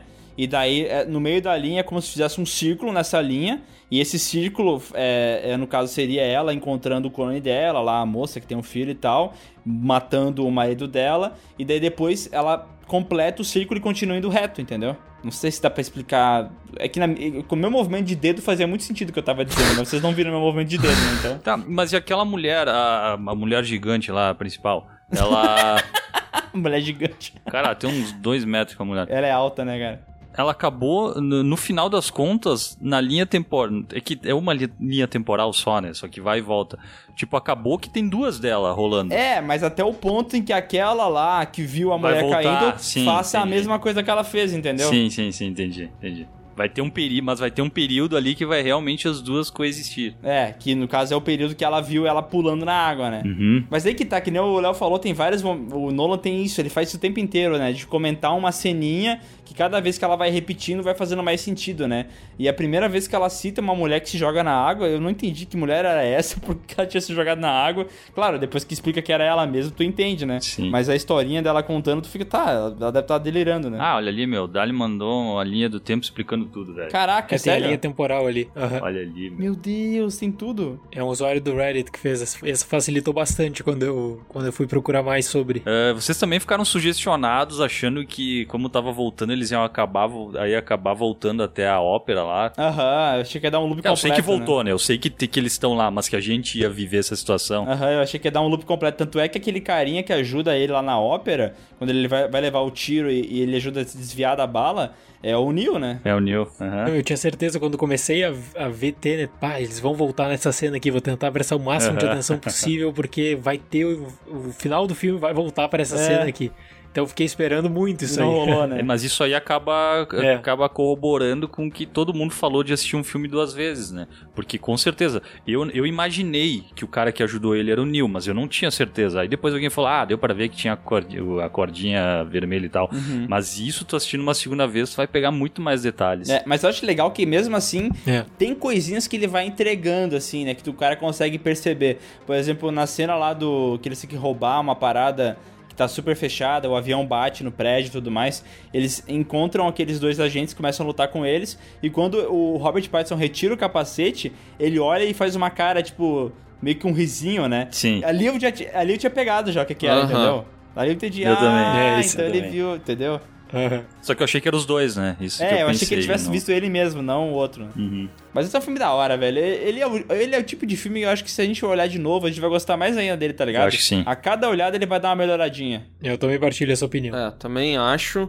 E com essa discussão aí de, de tempo, de coisas que a gente revê, novos significados e tal, eu acho que a gente podia dar uma passada por alguns, talvez os principais filmes do Nolan e, ir conversando aqui um pouquinho sobre cada um deles rapidamente, porque isso que a gente falou sobre, pô, tu assiste, isso ganha um novo significado. Aí a cena se repete, mas ela também é uma outra parada totalmente diferente do que a gente estava imaginando. Ah, isso, cara, pra mim é a essência do Amnésia, né? Que é talvez aí o primeiro, é o primeiro grande filme do Nolan, né? Foi o filme que meio que fez ele estourar, né? Lá em 2000. E que, cara, é um filme genial, velho. Sério, eu não sei o que vocês acham desse filme, mas eu acho ele. Cara, eu acho ele perfeito. Cara, eu acho esse filme maravilhoso. E, cara, é época que eu assisti ele. Tá ligado aquele filme que tu assiste meio de noite, assim? Tu termina o filme e o cara fica sem rumo. O cara fica assim, caraca. O que, que eu acabei de ver aqui? O cara fica refletindo sobre o filme, o cara nem dorme direito, tá ligado? Aham. Pra mim, o... foi isso aí que rolou com esse filme, velho. Ele me deixou fudido da cabeça. Sou um fanzaço também, eu adoro esse filme. É... Primeira vez que eu assisti, não entendi praticamente nada. Eu fiquei, eu fiquei pensando e fiquei olhando, caramba, o que que eu assisti? E aí depois, cada vez que eu assisto desde então, eu adoro cada vez mais. É impressionante. Tem muito material suplementar também é, nas edições em home video que, que eu, gosto, eu gosto muito de assistir porque é um filme que tem, ele tem toda uma concepção, toda uma estrutura. O Nolan pensou por muito tempo na, eh, na temática e ele desperta, assim, tem grandes atuações e ele te desperta eh, uma reflexão muito, muito forte sobre o que, que você está vendo, sobre questão temporal, sobre o, o, o, o que é, o que, o que está acontecendo, o que não está acontecendo em determinado momento. Então isso para mim é, é o grande diferencial. Eu sou um fanzaço. É, e como vocês falaram, cada vez que tu vê os filmes do Nolan, tu pega é, interpretações diferentes, né? Então, a primeira vez que eu vi, eu entendi pouca coisa, que nem o Dali comentou, né? A segunda vez que eu vi, eu lembro que ele ficava falando daquela história do Sammy Jenkins, né? O cara que, que tinha uma esposa que tinha diabetes, tinha que vacinar ela e tal. E daí eu entendi que, segunda vez que eu vi que isso realmente tinha acontecido, uma história que ele viveu. Daí já na terceira vez que eu vi, comecei a prestar atenção e entendi que aquele cara, na verdade, era ele mesmo, tá ligado? Então, tipo assim, cada vez que eu ia vendo a parada, eu ia pegando uma coisa diferente e, e ele cada vez vai melhorando, tá ligado? É um roteiro muito bem construído. Tu, tu, tu entende que ele ficou muito tempo escrevendo aquilo ali até ficar redondinho, né? E tem uma outra questão também sobre toda a filmografia do Nolan, que é como ele trabalha com a questão uh, cronológica nos filmes, porque tradicionalmente, assim, 99% das histórias que a gente vê no cinema é um começo, meio e fim bem pautados. Uhum. Então, o, o, até o espectador, seja na televisão, seja no cinema, ele quer consumir algo cronológico que faça sentido. sentido. Quando você altera isso, quando você coloca uma outra estrutura, um outro padrão de narrativa, em ordem reversa, com toda a esquematização do preto e branco, uh, nas cores, em amnésia, caramba, é uma, é uma outra experiência, é uma experiência bem diferente, que poucos realizadores é, acabam trabalhando, poucos acabam conseguindo também uh, levar filmes assim para o cinema, tem muitos projetos que são bons no papel, mas que acabam sendo descartados pelas produtoras, e eu noto que desde Amnésia, especialmente, mais diretores estão, uh, são inspirados né, a promover esse tipo de narrativa. Às vezes não dá certo em uma série de TV ou cinema, mas inspirou, sabe? É um filme que marca por vários por vários motivos. Uhum. É, quando eu assisti o Tenet, eu fiquei com a impressão de que só mesmo o Christopher Nolan poderia ter feito esse filme, tá ligado? Sabe, talvez outro cara faria e tal, mas eu fiquei com a impressão, pela genialidade das cenas, assim, umas paradas muito. É, é blockbuster mesmo, tá ligado? O cara tá explodindo um avião, só que ao mesmo tempo é cheio de, dessas questões de, de mudar a narrativa e tudo mais. Talvez é, tenha outros diretores capazes de fazer isso, mas o Nolan, ele se mostrou tão capaz com o passar dos anos que tu sabe que quando é a parada dele, tu pode confiar, né? Talvez outro diretor poderia fazer um projeto independente, mas não desse tamanho. Uhum. Desse tamanho, com investimento, como a gente falou ali, de mais de 200 milhões de dólares, tinha que ser o Christopher Nolan. Tinha, tinha que ser ele. Aquela cena da rodovia, aquela Nossa, cena é maravilhosa, é cara. perfeito. Eu acho que aí é, o- é mais. é, O cara também, ele tá. Quando ele já conhece um pouco do modus operandi do Nolan, ele acaba ficando meio sugestionado em algumas coisas. Eu acho que aquilo de assistir uma segunda vez, de repente, que nem o detalhe do retrovisor que tava quebrado. Tipo, eu já vi de primeira, mas de repente é uma coisa que só nota na segunda. Aham. Só que eu achei que ia ser tiro, sei lá, ia ser, não ia ser ah, o carro batendo. Mas o cara começa a reparar nessas coisas e. Exato. Só uma diferença que me chama a atenção do, do, do Tenet, assim, pro, pro Amnésia, é que o Tenet parece que o conceito, ele e o, e o roteiro em si e tal, eles são bem simples, assim, né? Na verdade, o que mais causa confusão é justamente isso que vocês já comentaram anteriormente aí, da estranheza com essa ideia de reverter o tempo, né? É, eu acho que isso nos causa mais estranheza e faz o filme parecer mais, ah, mais, sei lá, não sei se é mais inteligente o termo, mas faz, faz com que ele pareça estar tratando de coisas muito mais complexas do que ele realmente está, sabe? Uhum, É, é- é que eu tenho a impressão, assim, que o Amnésia é um projeto tão, nossa, que eu acho ele tão mais tão mais complexo do que o Tenet, assim, que, meu Deus do céu, sabe? Eu acho que Concordo. principalmente questão de roteiro. O Tenet, claro, ele tem a questão das cenas de ação que, pô, meu, na boa, ninguém nunca tinha feito essa parada antes, entendeu? É, é muito diferente, assim, é uma maneira diferente de gravar as cenas. Mas a complexidade do Amnésia, enquanto ali, estrutura narrativa, o roteiro dele, caraca, velho. É, eu pago muito pau pra esse filme porque eu acho genial. E até tem uma, uma versão desse filme do, do Amnésia que é. Eles organizaram, né? Colocaram ele de forma linear. Mas eu acho que isso ia estragar completamente o filme, né, velho? Pelo amor de Deus, né? Sim, a genialidade é justamente a parada não linear, né? Aí depois do Amnésia ele foi fazer Insônia, né?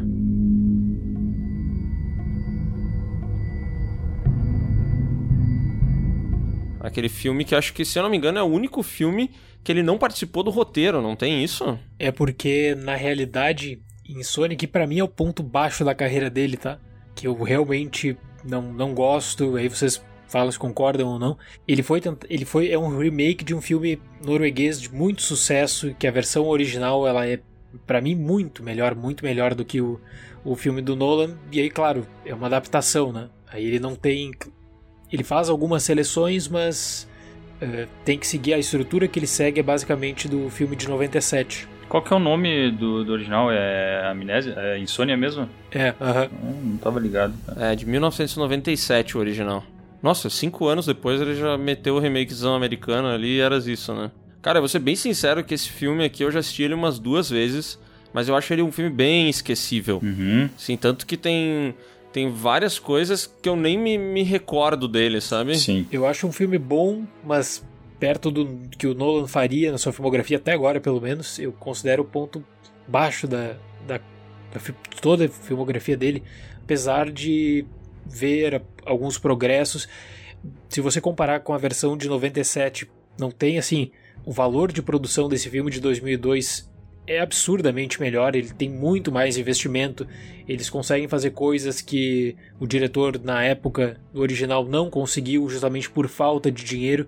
Então tem, tem tudo isso para para ser levado em conta. Tem gente que diz que considera a versão do Nolan melhor que a original. Eu eu não não partilho dessa visão, mas eu entendo que ainda assim é um filme ra- razoavelmente bom. É um filme que é o que passa na aula, né? É, eu lembro que eu assisti ele, mas realmente. É, porque sempre a gente espera algo a mais do Nolan, né? E esse filme parece ser só um filme legal, assim, um suspensinho bacana e tal. Mas não tem nada que chame muita atenção, né? Uhum. Até meio esquecível. Sim. Eu diria bem esquecível, né? Busca é, também o Al Pacino, que é uma figura de peso no cinema, mas fora isso, nada, nada assim que eu, que eu destacaria. Tá aí, passou de ano, né? Não é um grande filme, mas passou de ano. É, é que o problema é que o sarrafo dele é alto, né, velho? A gente tá Exato, comparando exatamente, com ele mesmo, né? Uhum. É tipo quando tu vai falar de Tarantino, né? Tu vai falar assim, ah, que Jack Brown não é tão bom. É. É, continua sendo um filme bom pra caramba, mas é que quando tu pega o sarrafo dele que tá lá em cima, realmente não é tão bom quanto os outros, né? Uhum. Na carreira de qualquer outro diretor seria, de vários outros diretores, seria o melhor filme, mas É, isso aí. Exato, exatamente. tem um nível, um outro E nível. daí depois ele foi fazer o Batman Begins, né? Que ele trouxe uma abordagem mais realista pro Batman, tentou é, deixar ele possivelmente assim.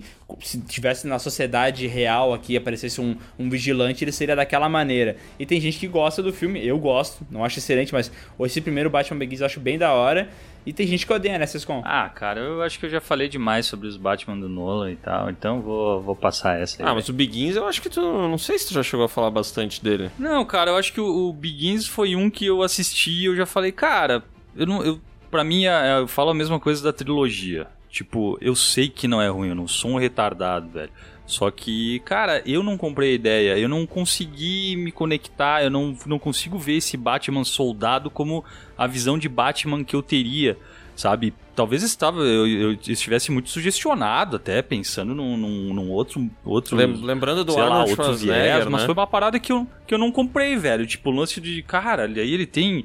Ele tem todo um arsenal e tal. Eu falei, cara, pra mim não é a parte interessante do. Eu gosto. de- Que nem, já falei, porra, o, o, o mundo que o Tim Burton criou pro Batman, pra mim aquilo lá é Batman. Só que aquilo lá também é Tim Burton, né? Porque o Tim Burton adora essa parada. Assim. Parada gótica, né? Essa parada gótica. Então, cara, eu realmente não, não consegui me conectar, velho, com, com essa trilogia. Falou do queridinho, né? E tu, Dali, o que, que tu acha aí do, do Batman Begins e dos outros? Não, eu gosto. Eu gosto do caso do Begins, como era um projeto de risco, visto que visto que tinha ocorrido na franquia na década de 1990.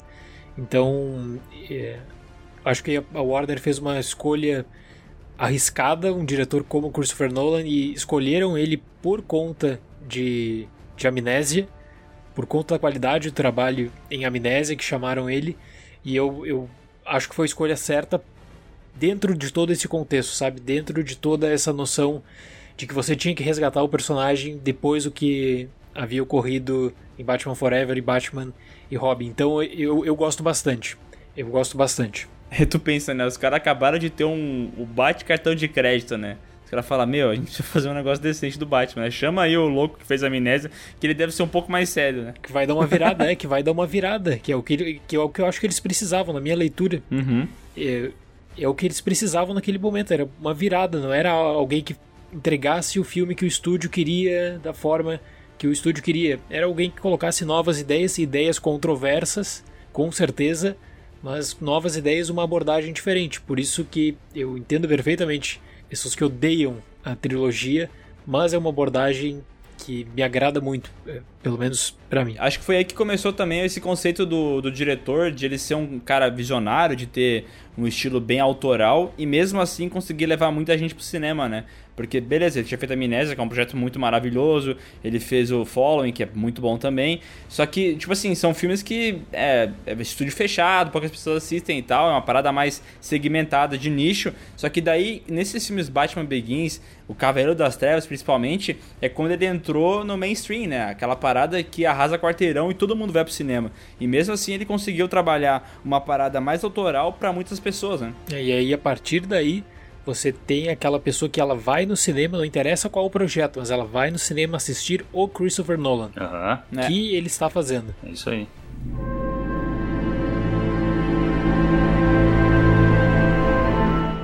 Bom, depois teve o Grande Truque, eu acho muito bom. Eu acho esse filme, inclusive, meio é, esquecido pelas pessoas, tá Ele ligado? é. Eu sempre Aham. eu vejo Verdade. as pessoas citando os filmes dele, falam, bah, Inception é maravilhoso, Interestelar. É... Pô, mas, mano, o Grande Truque é muito bom também, velho. Ele tem toda aquela trama, assim, tem um plot twist bacana, eu acho bem foda.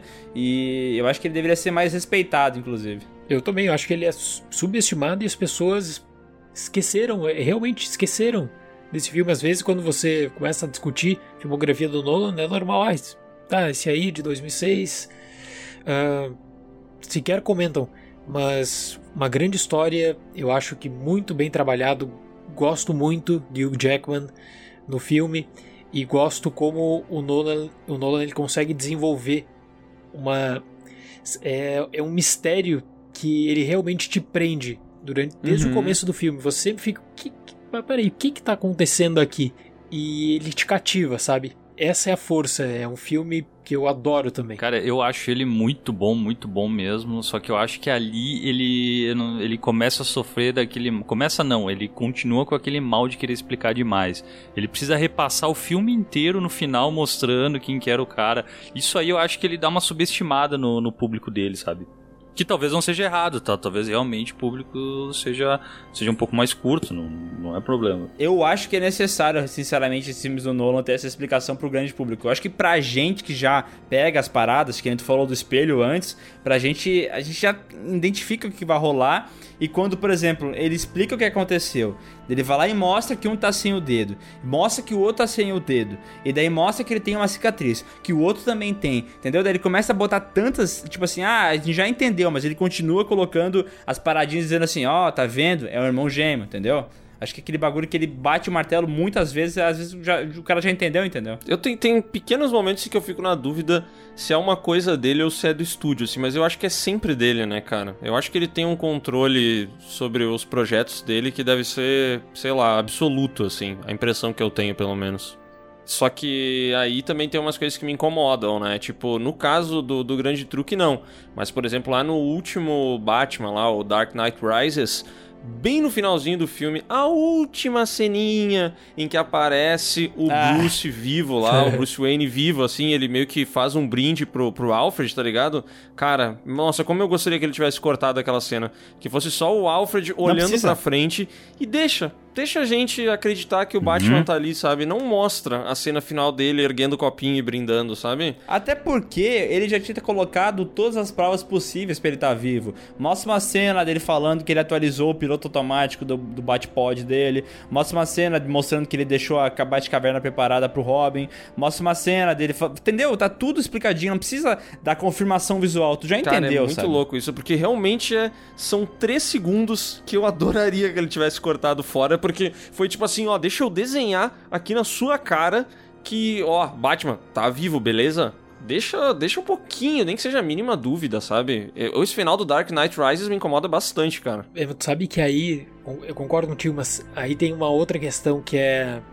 Eu não sei nesse filme especificamente, tá? Mas a sessão de teste que provavelmente eles colocaram diferentes cortes pro final do filme, e aí na sessão de teste existe a avaliação uma determinada parcela do público que é convidado, no caso, pela Warner, para avaliar a efetividade.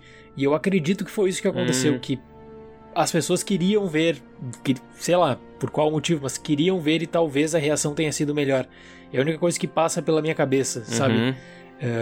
É, Porque eu também não queria ver, ver esses segundos, eu acho desnecessário. Mas o pior pra mim não é só ele, né? Aparecer é ele e a Selena Kyle do lado, né, cara? Daí eu falo, ah, meu Deus, ele ainda ficou com a mulher gata. Ai, meu Deus. Cara, e olha que curioso, né? Porque ali entre o Cavaleiro das Trevas e o, e o Dark Knight Rises, que eu não sei como é que é em português, então nem vou me arriscar a falar, mas deve... Cavaleiro das Trevas ressurge. Ah, eu ia falar Renasce. Não, não ia, mas provavelmente ia falar alguma outra bobagem. Entre esses dois filmes teve o Inception. Nossa. Que foi ali. Maravilhoso! Puta, cara, esse aí explodiu, né, velho? Explodiu. Acho que foi o filme mais falado de 2010, sei lá. Foi assim uma explosão de cabeça muito doida.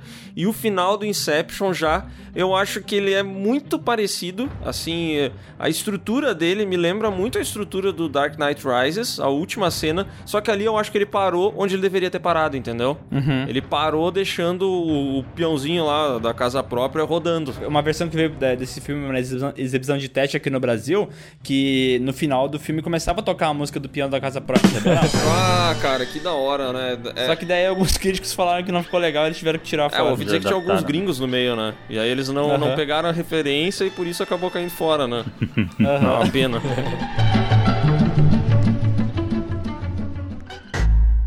Cara, mas esse daí, vocês, eu não sei se vocês lembram, assim, do, da, da galera empolvorosa gritando, cada um não, porque ele tá sonhando ainda, não, porque ele acordou, gerou toda uma, todo um debate cheio de, de teorias e não sei o que. E, cara, eu acho que é esse o grande lance, sabe? Deixa a galera discutir, velho. Não bate o martelo que é o Uhum. que não é, sabe? Eu acho. É. Cara, esse filme é perfeito pra mim, meu. Eu sei que ele tem todos É. esses problemas que ele vai explicando demais também, mas, hum, cara, esse daí, velho, é é uma experiência, assim, que o cara tem que ter, velho, porque é um filme maravilhoso, velho. E eu não sei se o Nolan já deu uma entrevista explicando o final do filme e tudo mais, mas se tem uma coisa que eu odeio, essa mania que, que criou nos últimos anos, que é o filme ser lançado, as pessoas não entender, e daí aparece o idealizador pra falar o que, que ele quis dizer, entendeu? Ai, Pique sim. o poço, tá ligado? Ah, ninguém entendeu o poço. Não, não, pera aí que o... Eu vou explicar ó, o que, que aconteceu, pera aí. Aham. Entendeu? Não precisa, velho, para. No, no caso, até eu tinha falado no começo que tem um autor que ele queria as respostas do Nolan porque o Nolan não dá as respostas, né? Ele deixa pra interpretação. E aí esse cara insistiu tanto que aí o Nolan sentou com ele, fez uma entrevista falando de filme a filme e discutindo sobre o final, sobre, so- sobre o desfecho, enfim, a condução narrativa de cada um dos filmes. Então, é um livro recente que foi na insistência mesmo, porque o Nolan A, a ele não gosta. a insistência e o cheque na mesa, né? O cheque É, indo claro, pra perto do Nolan e ele olhando assim, ai O meu Deus, falando, quantos zeros que tem aqui? Ah, eu nem queria, mas é que, caraca, velho, meu Ah, filho queria é boa, tanto. Vamos lá, vamos, vamos sentar e vamos conversar sobre esses filmes aí. Meu filho pediu um PlayStation 5, rapaz. Eita, cara. Pois é, agora, né? tu curte Inception, Dali? Gosto bastante. Eu tenho é, o roteiro com storyboard de, de Inception, Uhum. que é extraordinário, extraordinário. Aí tu vê a visão, a visão criativa ah, dele como a- e nesse roteiro com storyboard tem a composição das cenas, tem o pensamento original e como ele conseguiu colocar isso pro filme. Eu curto muito mesmo. Eu acho legal que as pessoas debatem sobre o filme até hoje, sabe? É. Debatem sobre o que aconteceu, debatem sobre interpretações. Isso é muito bom. Você não tem aquela visão fixa, ah, aconteceu isso, isso, isso. Eh, Não, você pode debater com um amigo, pode debater, sei lá, qualquer outra pessoa. Você vai ter visões diferentes em determinados momentos. É, se tem uma coisa que eu sou fã no YouTube, velho, é esses vídeos aqui que eu mandei no, no, no Discord, que eles comparam a cena como ela foi pro filme e o roteiro. Cara, eu acho isso maravilhoso, velho. É ótimo, é, ver- é verdade. Depois de Inception, que é maravilhoso, a gente teve o Dark Knight Rises, né? Que eu acho que todo mundo concorda que é o ponto baixo ali da, da trilogia do Batman. É, mas a gente E- nem falou sobre o Dark Knight porque eu não precisa, né? Eu acho que a gente já falou sobre esse filme tantas vezes aqui no podcast. Ah, é Eu verdade. acho que o, o, o Dari também deve curtir o filme. Eu acho que só a opinião dele vale porque a nossa a gente já falou muito, né? É, esse, esse aí eu acho que a gente pode pular e ir depois pro Interestelar, né? Que, pô, foi um novo sucesso, né? Cara, meu Deus, esse louco emendou uh, sucesso de bilheteria atrás de sucesso de bilheteria, né? É, e, e agora vai uma parada que eu gostaria de comentar desde o início do podcast, quando alguém citou que o Nola não sabe trabalhar muito bem em momentos dramáticos, assim. E eu acho que nesse filme aqui ele mostra que ele sabe. Porque aquela cena, velho, da, que ele vai se despedir da filha dele, porque ele vai na Nossa. nave e tal, e eles fazem aquela Foda. montagem com a voz no fundo fazendo a sequência de, lan- de lançamento, e, e, e ela vai correndo pra ver o pai dela indo embora. Cara, aquilo é muito emocionante. Muito emocionante mesmo, velho. Maravilhoso. É, mas, cara, eu amo o Matthew McConaughey nesse filme, cara. Eu acho que ele tá maravilhoso, E velho. como chora bem, né? Nossa, velho. Esse cara chora e eu acredito em cada lágrima desse homem, velho. A hora que ele faz a conferência lá no Skype com a filha dele. Nossa! Caraca, velho. Esse momento aí é muito foda, cara. Uhum. Mas eu vou dizer que, que em termos dramáticos, assim, dramalhão, chororô, essa cena aí eu acho a cena mais foda da carreira do Nolan, sabe? Porque Exato. essa é uma cena que só de olhar ela ah, em paralelo com a trilha, cara, meu, é uma cena que me emociona até hoje, velho, de verdade, assim. E, e aí, claro, méritos dele, méritos do- dos atores, da, da trilha, eu acho que é o conjunto mesmo, sabe? A direção muito feliz ali. Sim. Mas ainda assim, esse é um filme que desagrada muita gente por causa do final, né? Mas só um adendo aqui, ó, a, a relação do, do no, na origem do Leonardo DiCaprio com a mulher também, velho, é pesadíssima, É cara. bem Tem umas, pesado, bem umas pesado. atuações muito boas dele, velho. A cena que ela se mata lá no prédio é foda, né, velho? Foda, Porque foda ele dá um demais. grito assim, agoniado, eu acho bem da hora. Eu acho que é aí que tá, mano. Quando ele tem um ator nível Matthew McConaughey, nível é, Leonardo DiCaprio pra carregar a emoção do filme dele, até rola, entendeu? Pode ser. Talvez,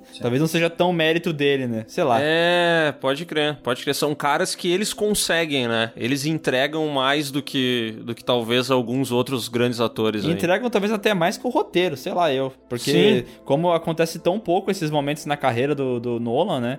Que o Nolan não, não- não- ele não tem sexo nos filmes dele, né? Tava pensando aqui, mas não existe sexo no, pro Nolan. não lembro de ter visto isso no filme dele, cara. Eu acho que ele não curte.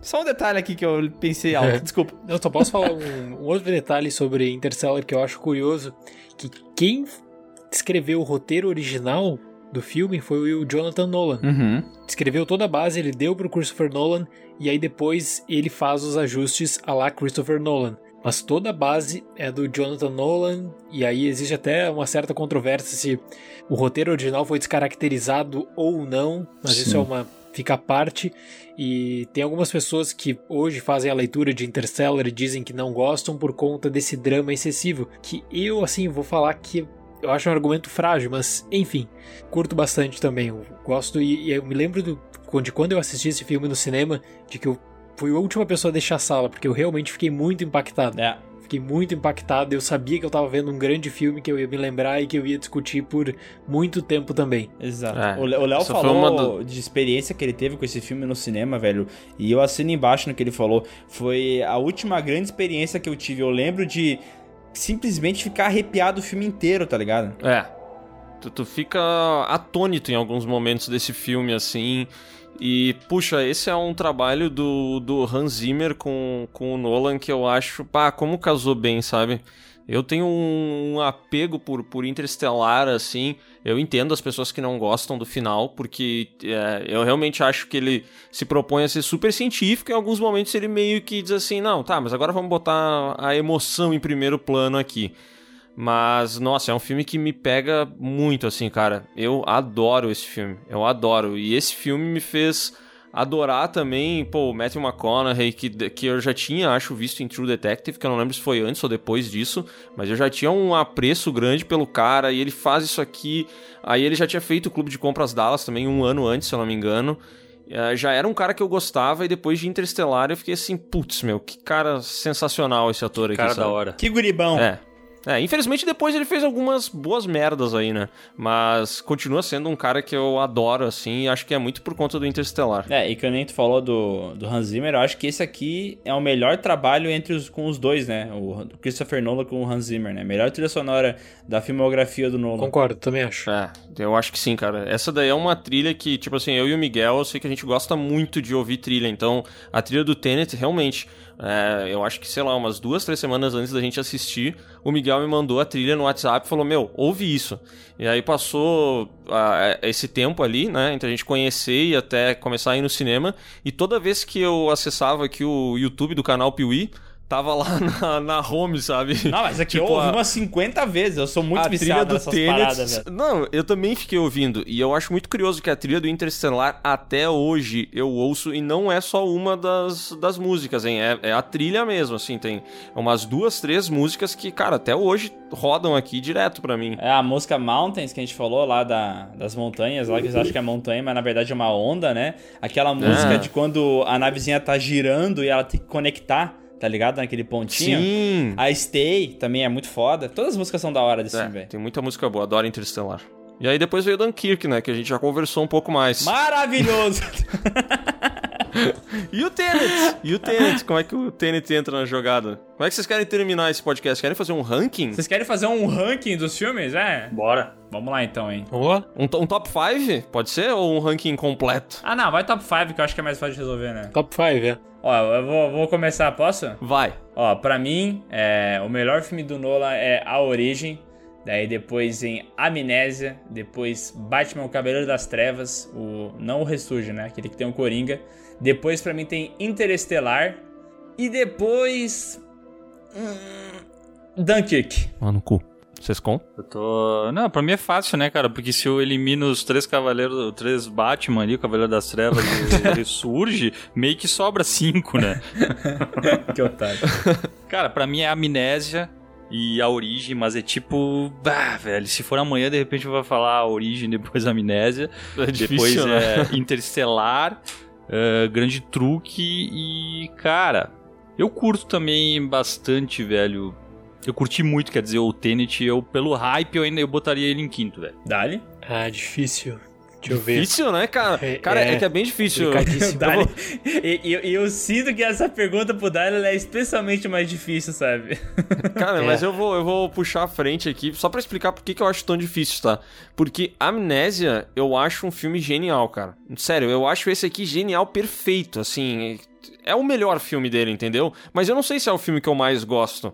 Porque eu, que nem eu disse, eu tenho um apego emocional por Interstellar que não tem nem explicação, assim. Mas eu vou, deixar o Amnésia em primeiro, que eu pretendo reassistir hoje à noite, com a minha excelentíssima aqui. Ah, vou botar em segundo lugar o Interstellar, que eu sei que tá errado, mas eu amo esse filme, cara. Depois vem A Origem, depois O Cavaleiro das Trevas. E na sequência eu fico bem na dúvida entre o Tenet e o, e o Grande Truque, sabe? Fico bem na dúvida mesmo, acho dois filmes bons. É... Cara, eu acho que eu vou de Tenet, velho, mas que nem o Sescon disse, amanhã pode ser que mude. É, eu também. Talvez amanhã mude, mas vamos lá.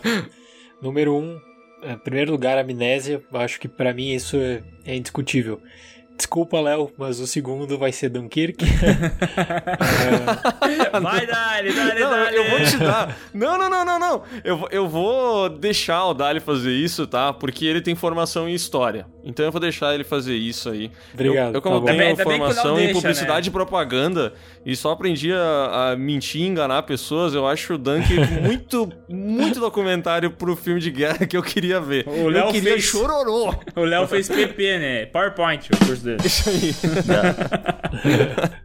Bom, daí depois, terceiro, vou colocar o Grande Truque, que eu gosto muito. Cavaleiro das Trevas, quarto. Interstellar, quinto. Difícil, e talvez mude.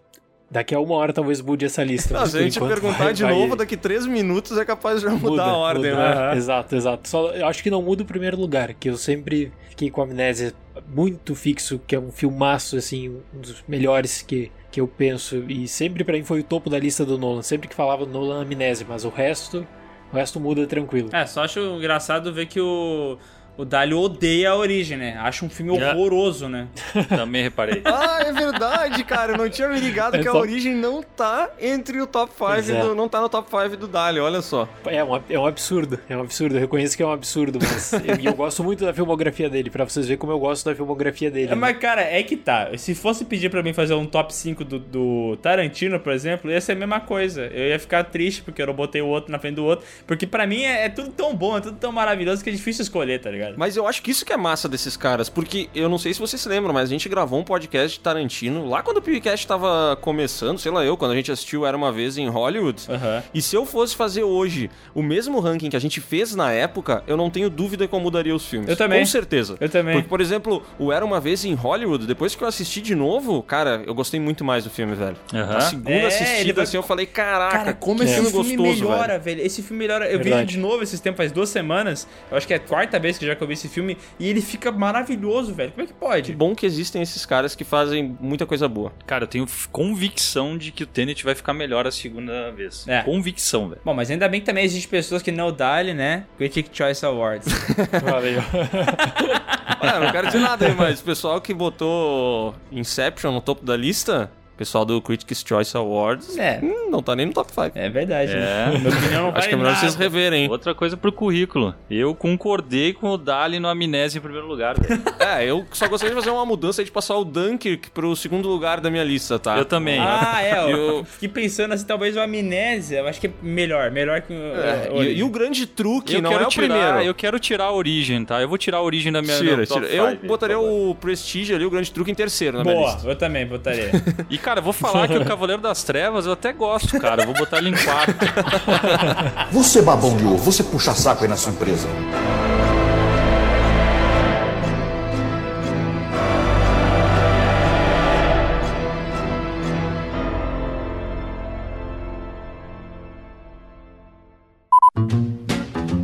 É, o YouTube tá fora, mas quando ele voltar vai dar pra ver isso aí. Nossa, o YouTube tá fora? Aham. Tá, tá É, eu vi uma galera falando aí que não tava conseguindo ver vídeo. Aham. É, eu fui tentar ver uns negócios do vídeo que a gente lançou hoje, lá e tava travando. Ah, deve fazer uma... Bah, pior que já deve... Eu olhei e acho que era umas oito e meia. E a hashtag número 1, um, YouTube Down. Ih, rapaz. Ah, louco.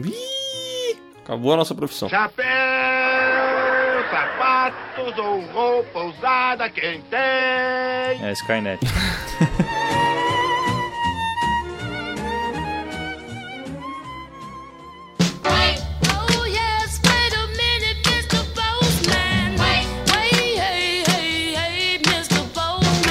chegamos no melhor momento desse podcast, que obviamente é a leitura de e-mails. Essa, sabe, essa integração do PewCast com os ouvintes. Eu chamo os e-mails de Fala que eu discuto. Ah, maravilhoso. A gente podia patentear esse nome. E tem um e-mail aqui que eu acho curiosíssimo. Vamos começar com ele, que o título é Sobre o Marcelo e o podcast de anime. e Cláudio Gostoso, manda meu e-mail para eles lerem. Tá, mandou, vamos lá. Olá, Léo Miguel, eu sou o Leonardo. Eita, teu primo? Caraca, meu, é meu irmão gêmeo. Ah, bom. Mora em Maroba, ou Marobá, Espírito Santo. Eu sei, vocês não conhecem, mas esse não é o assunto. Bah. Vamos começar então com o Marcelo.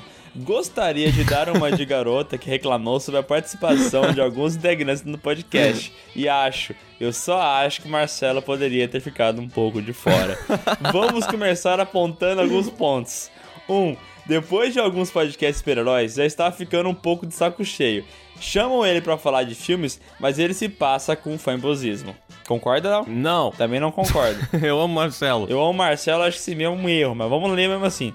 2. Depois do podcast de Aquaman, eu só confirmei meu ponto. Ele não aceita que nem tudo gira em torno da DC e aquela implicância que fizeram com ele foi muito boa. Então, meu amiguinho De Leon, essa é a graça da parada, entendeu? Quando tem alguém ali pra discutir e ser contrário à opinião dos outros, que tem discussão, entendeu? Se todo mundo pensa igual, vai ser um papo de, de compadre, entendeu? É, tem que ter alguém que pensa diferente. 3.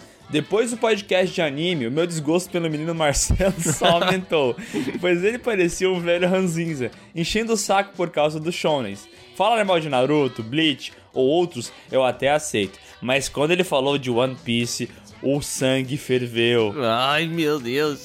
Disseram que ele entendia muito de animes. E tudo que eu vi foi: Se tiver espada, eu nem quero. Submissão, anime de porrada é merda. Pior que o Marcelo falou alguma coisa do tipo: Ah, não, se eu vejo uma espada eu nem assisto. É, ele falou. Por isso que eu, sempre que ele bota um, uma- um anime no Twitter, eu respondo assim: Desculpe, mas eu só assisto anime que tem espada. Então não sei, mas acho que alguns integrantes já cansaram. Poderia dar uma variada. Se não der uma variada, vou continuar ouvindo do mesmo jeito. Afinal, o podcast é de vocês e gosto de ficar puto ouvindo ele. Mas fala sério, o Marcelo se passa e muito. Maravilhoso, cara. O cara gosta de ouvir o podcast pra ficar puto, entendeu? Eu gosto disso. Aham. A gente segue algumas pessoas no Instagram, né? Que a gente segue só pra ficar puto. Cara, tem um. Infelizmente, o melhor de todos eles nos bloqueou, né? Mas, enfim. É, o que eu amava, né? Porque eu, a relação que eu tinha com esse cara aí que tu tá falando, Léo, era amor. É. Eu, eu realmente amava. Eu tinha um link direto no Instagram que mandava os stories desse cara quando eu enviava para os outros. Tinha 10 pessoas que eu selecionei e falei, eles vão sempre receber o story desse cara, entendeu? Aham. E eu fazia. Tava disseminando. Eu disseminava. Tinha até um grupo que era o nome da pessoa, Hate Club, no, no WhatsApp. Só que daí o cara bloqueou, eu não consigo ver mais. E daí meu ódio trocou por um outro cidadão um pouco mais famoso que mora em outro país. Só queria deixar claro. Brasileiro, mas mora em outro país. Mas não vou dizer mais nada, é só isso aqui. Ih, o Ronaldo Fenômeno? Não, não, não. É youtuber. para, para que daqui a pouco vai falar. Continua. Continua em e-mail, por favor. Observação: o Bruno e o Sescol não, eles são ótimos. Ah, eu sou beat. Ah, eu amo eles. Ah, pipipi. PS1, gosto muito do canal de vocês e acompanho desde 2018, depois daquele vídeo sobre o demônio Valak. No mesmo dia em que assisti o vídeo, eu compartilhei no grupo da sala. No dia seguinte, a maioria dos meus colegas estavam falando sobre. Ah, então foi Ah. ele que fez a gente ficar famoso. Caraca, velho, meu Deus, Leonardo. Cara, e eu achando que o Leonardo que tivesse maior participação no Piuí fosse eu. Ah, mas daí também tu tava achando bem errado. Né? Droga. PS2, amei a saga Crepúsculo e gostaria de ressaltar um ponto. Diário de um Vampiro é infinitamente melhor que Crepúsculo. Não é só melhor, como faz piadas com Crepúsculo. Em uma cena da primeira temporada, um dos personagens principais da série estava lendo um livro de Crepúsculo e faz piadas sobre o fato do vampiro brilhar. Nossa, nossa. Eu vou ler como tá escrito. Eu vou ler como tá escrito. Faz o- é, é, o fato do vampiro brilhar. No Soul e diz que aquilo só manchava a reputação dos vampiros de verdade. Desculpe pelo texto e erro de português. Prome- prometo melhorar. É, teve uma confusão ali no Sol com o Soul, né? Soul Aham. Music e tal, mas Soul, enfim. não sou. É aquela música que tu já viu? Aham. O molequinho cantando Sou, não sou. Aham. Ai, Bom, ó. Deleão, vou te falar a real aqui. O Marcelo, ele não vai participar de todos os podcasts, mas ele não vai deixar de participar. Porque mesmo que ele seja fanboy às vezes, mesmo que às vezes ele tenha uma opinião meio adversa, ele é bom, entendeu? Ele faz parte da conversa. Ele dá aquele, aquele gás no meio da conversa, entendeu? É, e o Marcelo tá cada vez mais dentro do Piuí, né? Vale, É. vale deixar no ar aí. O menino, ele tá entrando assim, é o famoso come quieto, né? É, enquanto tem uns dois, três que ficam gritando e sindicato, meu Deus, blá, blá, o Marcelo tá indo pela tangente, olha, não sei, hein? Daí o- esse pessoal do sindicato tenta botar o Marcelo no sindicato e o Marcelo ao mesmo tempo é inteligente e fala, ah, não precisa disso aí não e tal. Não, cara, o Marcelo é um agente duplo dos melhores, né? Verdade. E agora vamos pro e-mail Kilkido barra Bride barra Beatrix. Olha só, hein? Olá, seres de um canal cujo nome é o barulho que um trem faz. Meu nome é Leonardo Ventura, tenho 16 anos. Eita, mais um! É, ô de caraca, hoje nós só vamos ler e-mail de quem se chama Leonardo e no próximo só de quem se chama Miguel. Boa, boa. Sou de Guaxupé, Minas Gerais. Ah, não. E meu carro favorito é a Pussy Wagon. Ó. Ah, referência. Boa escolha. Venho por meio deste lembrar-vos de que em Kill Bill Volume 2 não é mostrado o que aconteceu com a Ellie Driver após ela ser deixada no trailer. E nos créditos aparece um ponto de interrogação no nome da Daryl Hannah. E que talvez a filha da Vernita Green possa ser treinada por ela e interpretada pela Zendaya. Também seria interessante se a filha da Uma Thurman, a Maya Hawke, interpretasse a nova noiva. O que, que é a bebê, velho? Peraí, peraí, peraí. A Maya Hawke, ela é a- aquela que fez Stranger Things, né? Sim. Ela tava em Kill Bill? Ela é a criancinha? Eu não sei quem ela é. Ah, não, ela, ela não é a mesma. que- Não, é só porque é é uma atriz da hora, entendi, entendi. Não, é porque ela é filha da Uma Turma. Sério? O quê? Não acredito. Sim, ela é filha da Uma Turma Real Oficial. Caralho, velho, maravilhoso, tem que ser ela mesmo. Sim, seria maravilhoso, pô. É uma baita ideia. Porra, velho, tem que ser ela. Não, agora se isso não acontecer, eu vou ficar muito puto. Porque esse negócio da Ellie Driver lá é, é massa porque ela não tinha um olho, né? E a Beatrix arrancou outro olho dela. Seria maravilhoso se ela voltasse nesse outro filme com dois tapa-olhos em formato de X, tá ligado? Na cabeça. Aham. e ela fizesse, tipo, se guiasse através do som e tal, meio demolidor. Isso ia ser muito da hora, velho. Por Isso favor. aí, isso tem tudo pra dar ruim, mas se o Tarantino fizer, tem tudo pra dar bom, né? Vou dizer, se o Robert Rodrigues fazer isso, vai Ruim. ser uma merda. Ruim, um lixo, Agora, lixo, se o Tarantino fizer isso, vai ser lindo, entendeu? É verdade. Puta, isso aqui podia rolar, hein? Achei muito bom. Por favor. PS1. Tô animado, caralho. Vamos fazer, por favor. Será que o Piuí consegue? Vamos fazer, vamos- Cara, vamos entrar com financiamento. Vamos abrir agora uma vaquinha e nós mesmos vamos fazer esse filme. Boa, vamos lá então. PS1. Kill Bill é o melhor filme do Tarantino e um dos melhores já feitos. Chorei, ri, me arrepiei. Lindo. Só assisti quatro vezes esse ano. Nossa, o cara. É que o Kill Bill é o filme que. Tu, tu tem isso também, Léo, de filmes obrigatórios que tu vê pelo menos uma vez por ano? Não, eu já tive isso, hoje eu não tenho mais. É, o Kill Bill ele tá nessa minha lista aí, Bastardos Inglórios também. Eu gosto de ver uma vez por ano. É, mas Kill Bill é maravilhoso mesmo. Mas esse cara aqui, ele toma Kill Bill no café da manhã, que foram quatro vezes esse ano. Ah, assim, então... A vida dele é uma aventura. É. PS2. Depois de assistir Kill Bill Volume 1, o símbolo do VLC fica amarelo, preto e com uma mancha de sangue. Isso é sério? Não, não pode ser. Então sei, o VLC é aquele player, tá? Pra quem tá ouvindo aí, é o playerzinho que a gente usa pra assistir filmes, arquivos MP3 e etc e afins. E aí, o, o ícone é um, um conezinho, É um né? cone, E daí né? a imagem que ele mandou é um conezinho, que em vez de ser laranja, como é original, é amarelo com listas pretas. Mas é que não faz sentido, porque como é que o VLC sabe que tá É. assistindo um filme, se ele for pirata, entendeu? Como é que ele identifica, né, o que tu tá assistindo? Também acho que não faz sentido. PS3. Acho que indicar aquele ouvinte a colocar o assunto do e-mail de foto de casamento não foi uma boa ideia, porque provavelmente vocês receberam vários e-mails com esse assunto.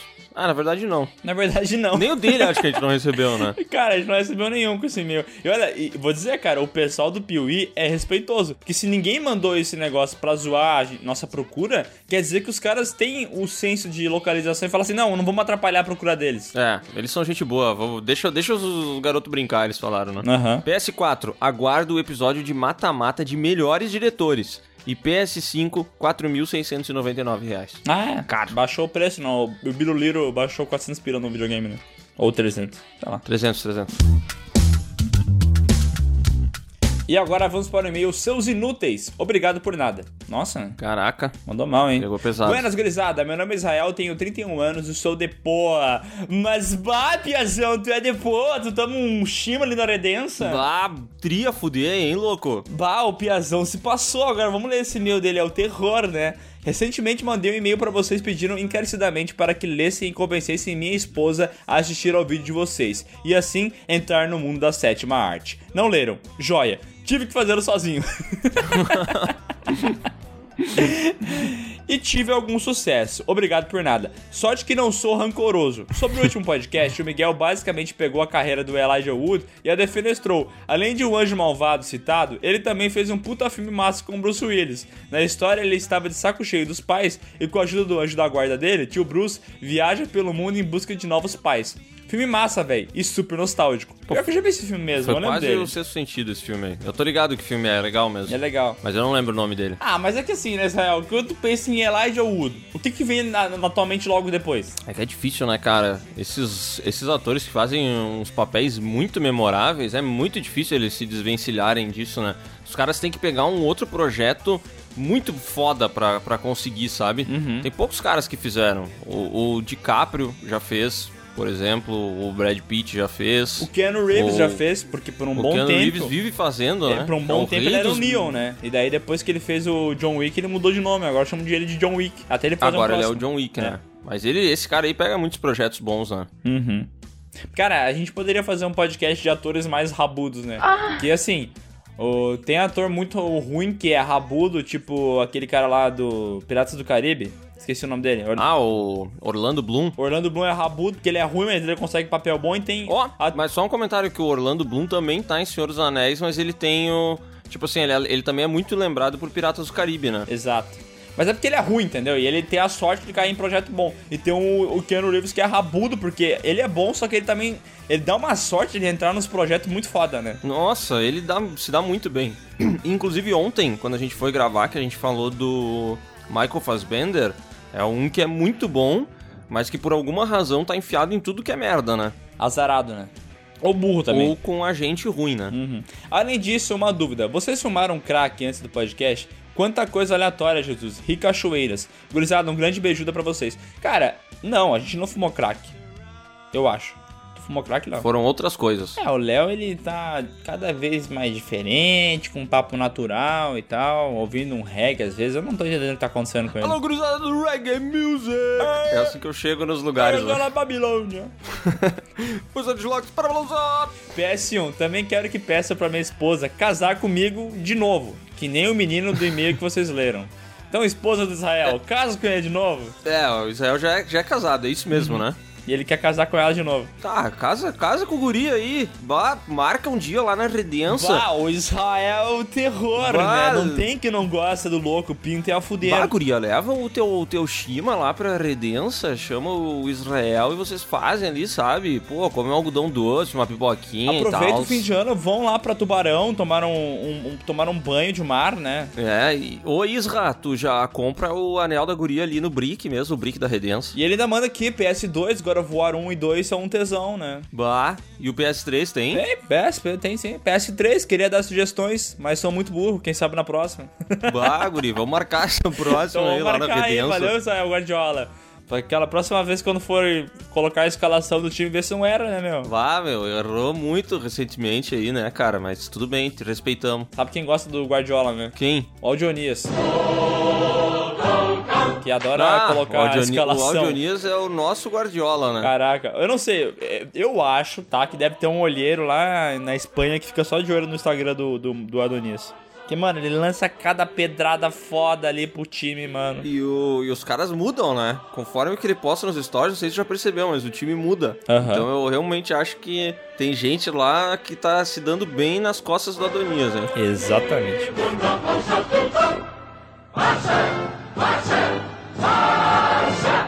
E agora vamos primeiro uma sequência desnecessária que todos iriam amar. Olá, pessoas do meu querido Brasil. Meu nome é Matheus e moro em Macaé, no interior do Rio de Janeiro. Tem 13 anos, Léo, não, não esconde. Ele não tem 13 anos. Tem. Não, tá Léo, louco? não mente, é para. 23. Adonis. tá, deixa eu ler certo, vai, filho da puta. Olá, pessoas do meu querido Brasil. Meu nome é Matheus, tenho 23 anos e moro em Macaé, no interior do Rio de Janeiro. Filho da puta. Olá, pessoas do meu querido Brasil. Meu nome é Matheus, tenho 33 anos e moro em Macaé, no interior do Rio de Janeiro. No podcast 69, vocês falam sobre possíveis sequências que poderiam acontecer, e eu sempre quis um Todo Mundo em Pânico 6. Ele seria uma paródia de Invocação do Mal e iria zoar com os clichês dos filmes de terror atuais, principalmente os do James Wan. Poderia também haver piadas com os filmes da Marvel, dizendo que eles são todos iguais e bobos, e também teria zoações com os filmes do Zack Snyder, como Batman vs Superman, onde poderíamos ver uma paródia de Save Martha. Cara, não sei não, hein? Parece interessante. Até, até que é boa. Se, se meter um skate nesse filme aí na hora de zoar o James Wan, eu acho que tem futuro, hein? Eu vou dizer, tá? O filme ficaria ruim, mas todo mundo ia assistir. Exato, com certeza. Por mais que o humor dele seja um pouco ultrapassado, eu queria ver pelo menos um dedo dos Wayans no roteiro, porque gosto muito dos seus filmes e é quase obrigatório que tenha uma trilha sonora cheia de músicas dos anos 2000, principalmente 50 Cent, Tupac e Eminem, lendas do rap. Cara, se tiver o dedo dos Wayans no roteiro, vai ser aquela piada de peido, né? Vai, esse, Surge no meio do filme, a gente já sabe de onde veio. esse moleque aí de 43 anos é inteligente, hein? Ah, o guri é bom, o guri é bom. PS1, 8 Mile e Rocketman são duas das melhores biografias da história do cinema. Hum, Não sei se eu concordo, acho que não. PS2, Aquaman é brega, mas eu gosto. E PS3, mandem um abraço pra Macaé, sempre recomendo o canal para os meus amigos. Cara, Só pra Macaé, só pra Macaé, só pra Macaé. Abraço. Macaé, abraço amigos do Matheus Rock, nosso amigão aqui de 53 anos de Macaé. Eu não tinha 63? Não, 56 eu acho que era. Agora vamos para o e-mail PewCast 69. Com uma carinha safada no, no, no título do e-mail. Gostou, Léo? Ah, adorei.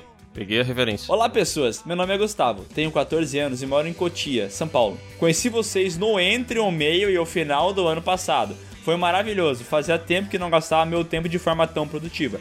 Após muito procrastinar em março de 2020, comecei a ouvir o PewCast enquanto jogava Red Dead Redemption 2, o melhor jogo do mundo. Inclusive o avatar dele do e-mail é um personagem desse jogo. Ah, é verdade. Agora que eu vi. Eu achei que ele fosse um, um, um senhor rústico, um cowboy rústico, mas não é. Não, infelizmente não. E além de ser amor à primeira ouvida, foi minha primeira porta de entrada para outros podcasts aí. Deveria ter parado, né? Deveria ter Deveria ter parado. ouvido o podcast do Piuí e deu. É, a gente gosta de gente que fica só no Piuí, né? Exato.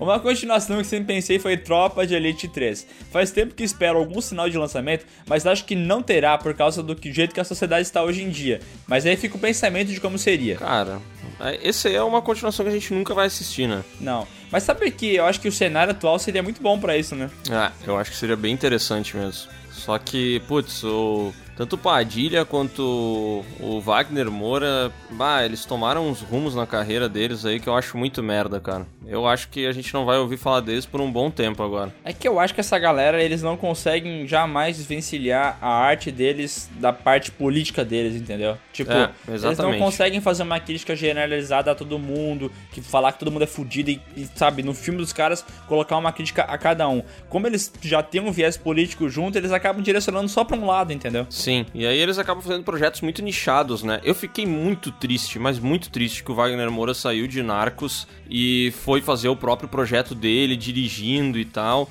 Deve ter sido uma puta realização pessoal pra ele, mas eu, enquanto brasileiro, esperava tanto, mas tanto que ele continuasse em Hollywood, sabe? Porque ele é tão bom, velho, e ele, putz, ele abriu uma porta gigantesca com Narcos, tá ligado? É. E depois, pra mim, ele meio que foi lá nessa porta e encostou ela, assim. Hoje ela não tá fechada, mas só tem uma frestinha, sabe? Tá passando um ventinho assim, ele meio que pula É. a porta, às vezes quase fecha, daí tu não sabe, né? É. Indicações de podcasts: filmes nacionais, filmes de corrida de carros, o bendito podcast de merda e o tão aguardado podcast sobre adaptações do Stephen King. Nossa, esse do Stephen King a gente é o mais falado, eu acho, da história, né? É um mito, né? Ele nunca vai acontecer. porque- É uma lenda, é uma lenda.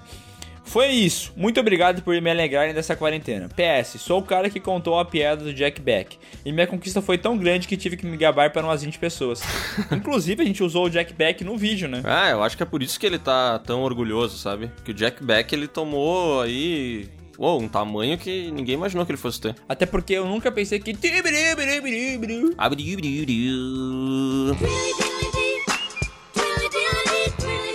Se você quer mandar um e-mail pro Piuí. piuicast.gmail.com Errou! Piuí. Na verdade é podcast arroba canalpiuí.com.br. Bota seu nome, a cidade onde você está falando, a sua idade e principalmente, não se esqueça, principalmente, tá? A gente não vai ler e-mails que não venham com. É, não esqueçam Ó. de colocar também o seu carro favorito no e-mail, que eu tô vendo que estão esquecendo. E é o seguinte, ó. Quando você coloca, eu vou dizer alguns e-mails que a gente não leu porque estão errados no título. Cláudio, é urgente, do Lucas Caldas. Eu não sei sobre o que é o e-mail, entendeu? Eu não sei se você vai falar sobre o podcast de animes, sobre o podcast de continuações. Eu não entendo o que que é o assunto, entendeu? Só tá Cláudio, é urgente. Eu não vou ler, entendeu? Entendi. Olha, aproveitando, mandem seus e-mails com histórias natalinas. Vocês estão esquecendo disso. Mandem histórias natalinas pro PewCast especial de Natal, hein? A gente quer fazer um podcast especial de fim de ano, lendo e-mail, só com a. conversando com vocês. Só que se vocês não mandarem esses e-mails, como é que vai rolar esse negócio? Impossível. Então mandem. Hoje, hoje, no dia que você tá ouvindo esse podcast, já pega aí, abre o e-mail e manda. Beijo.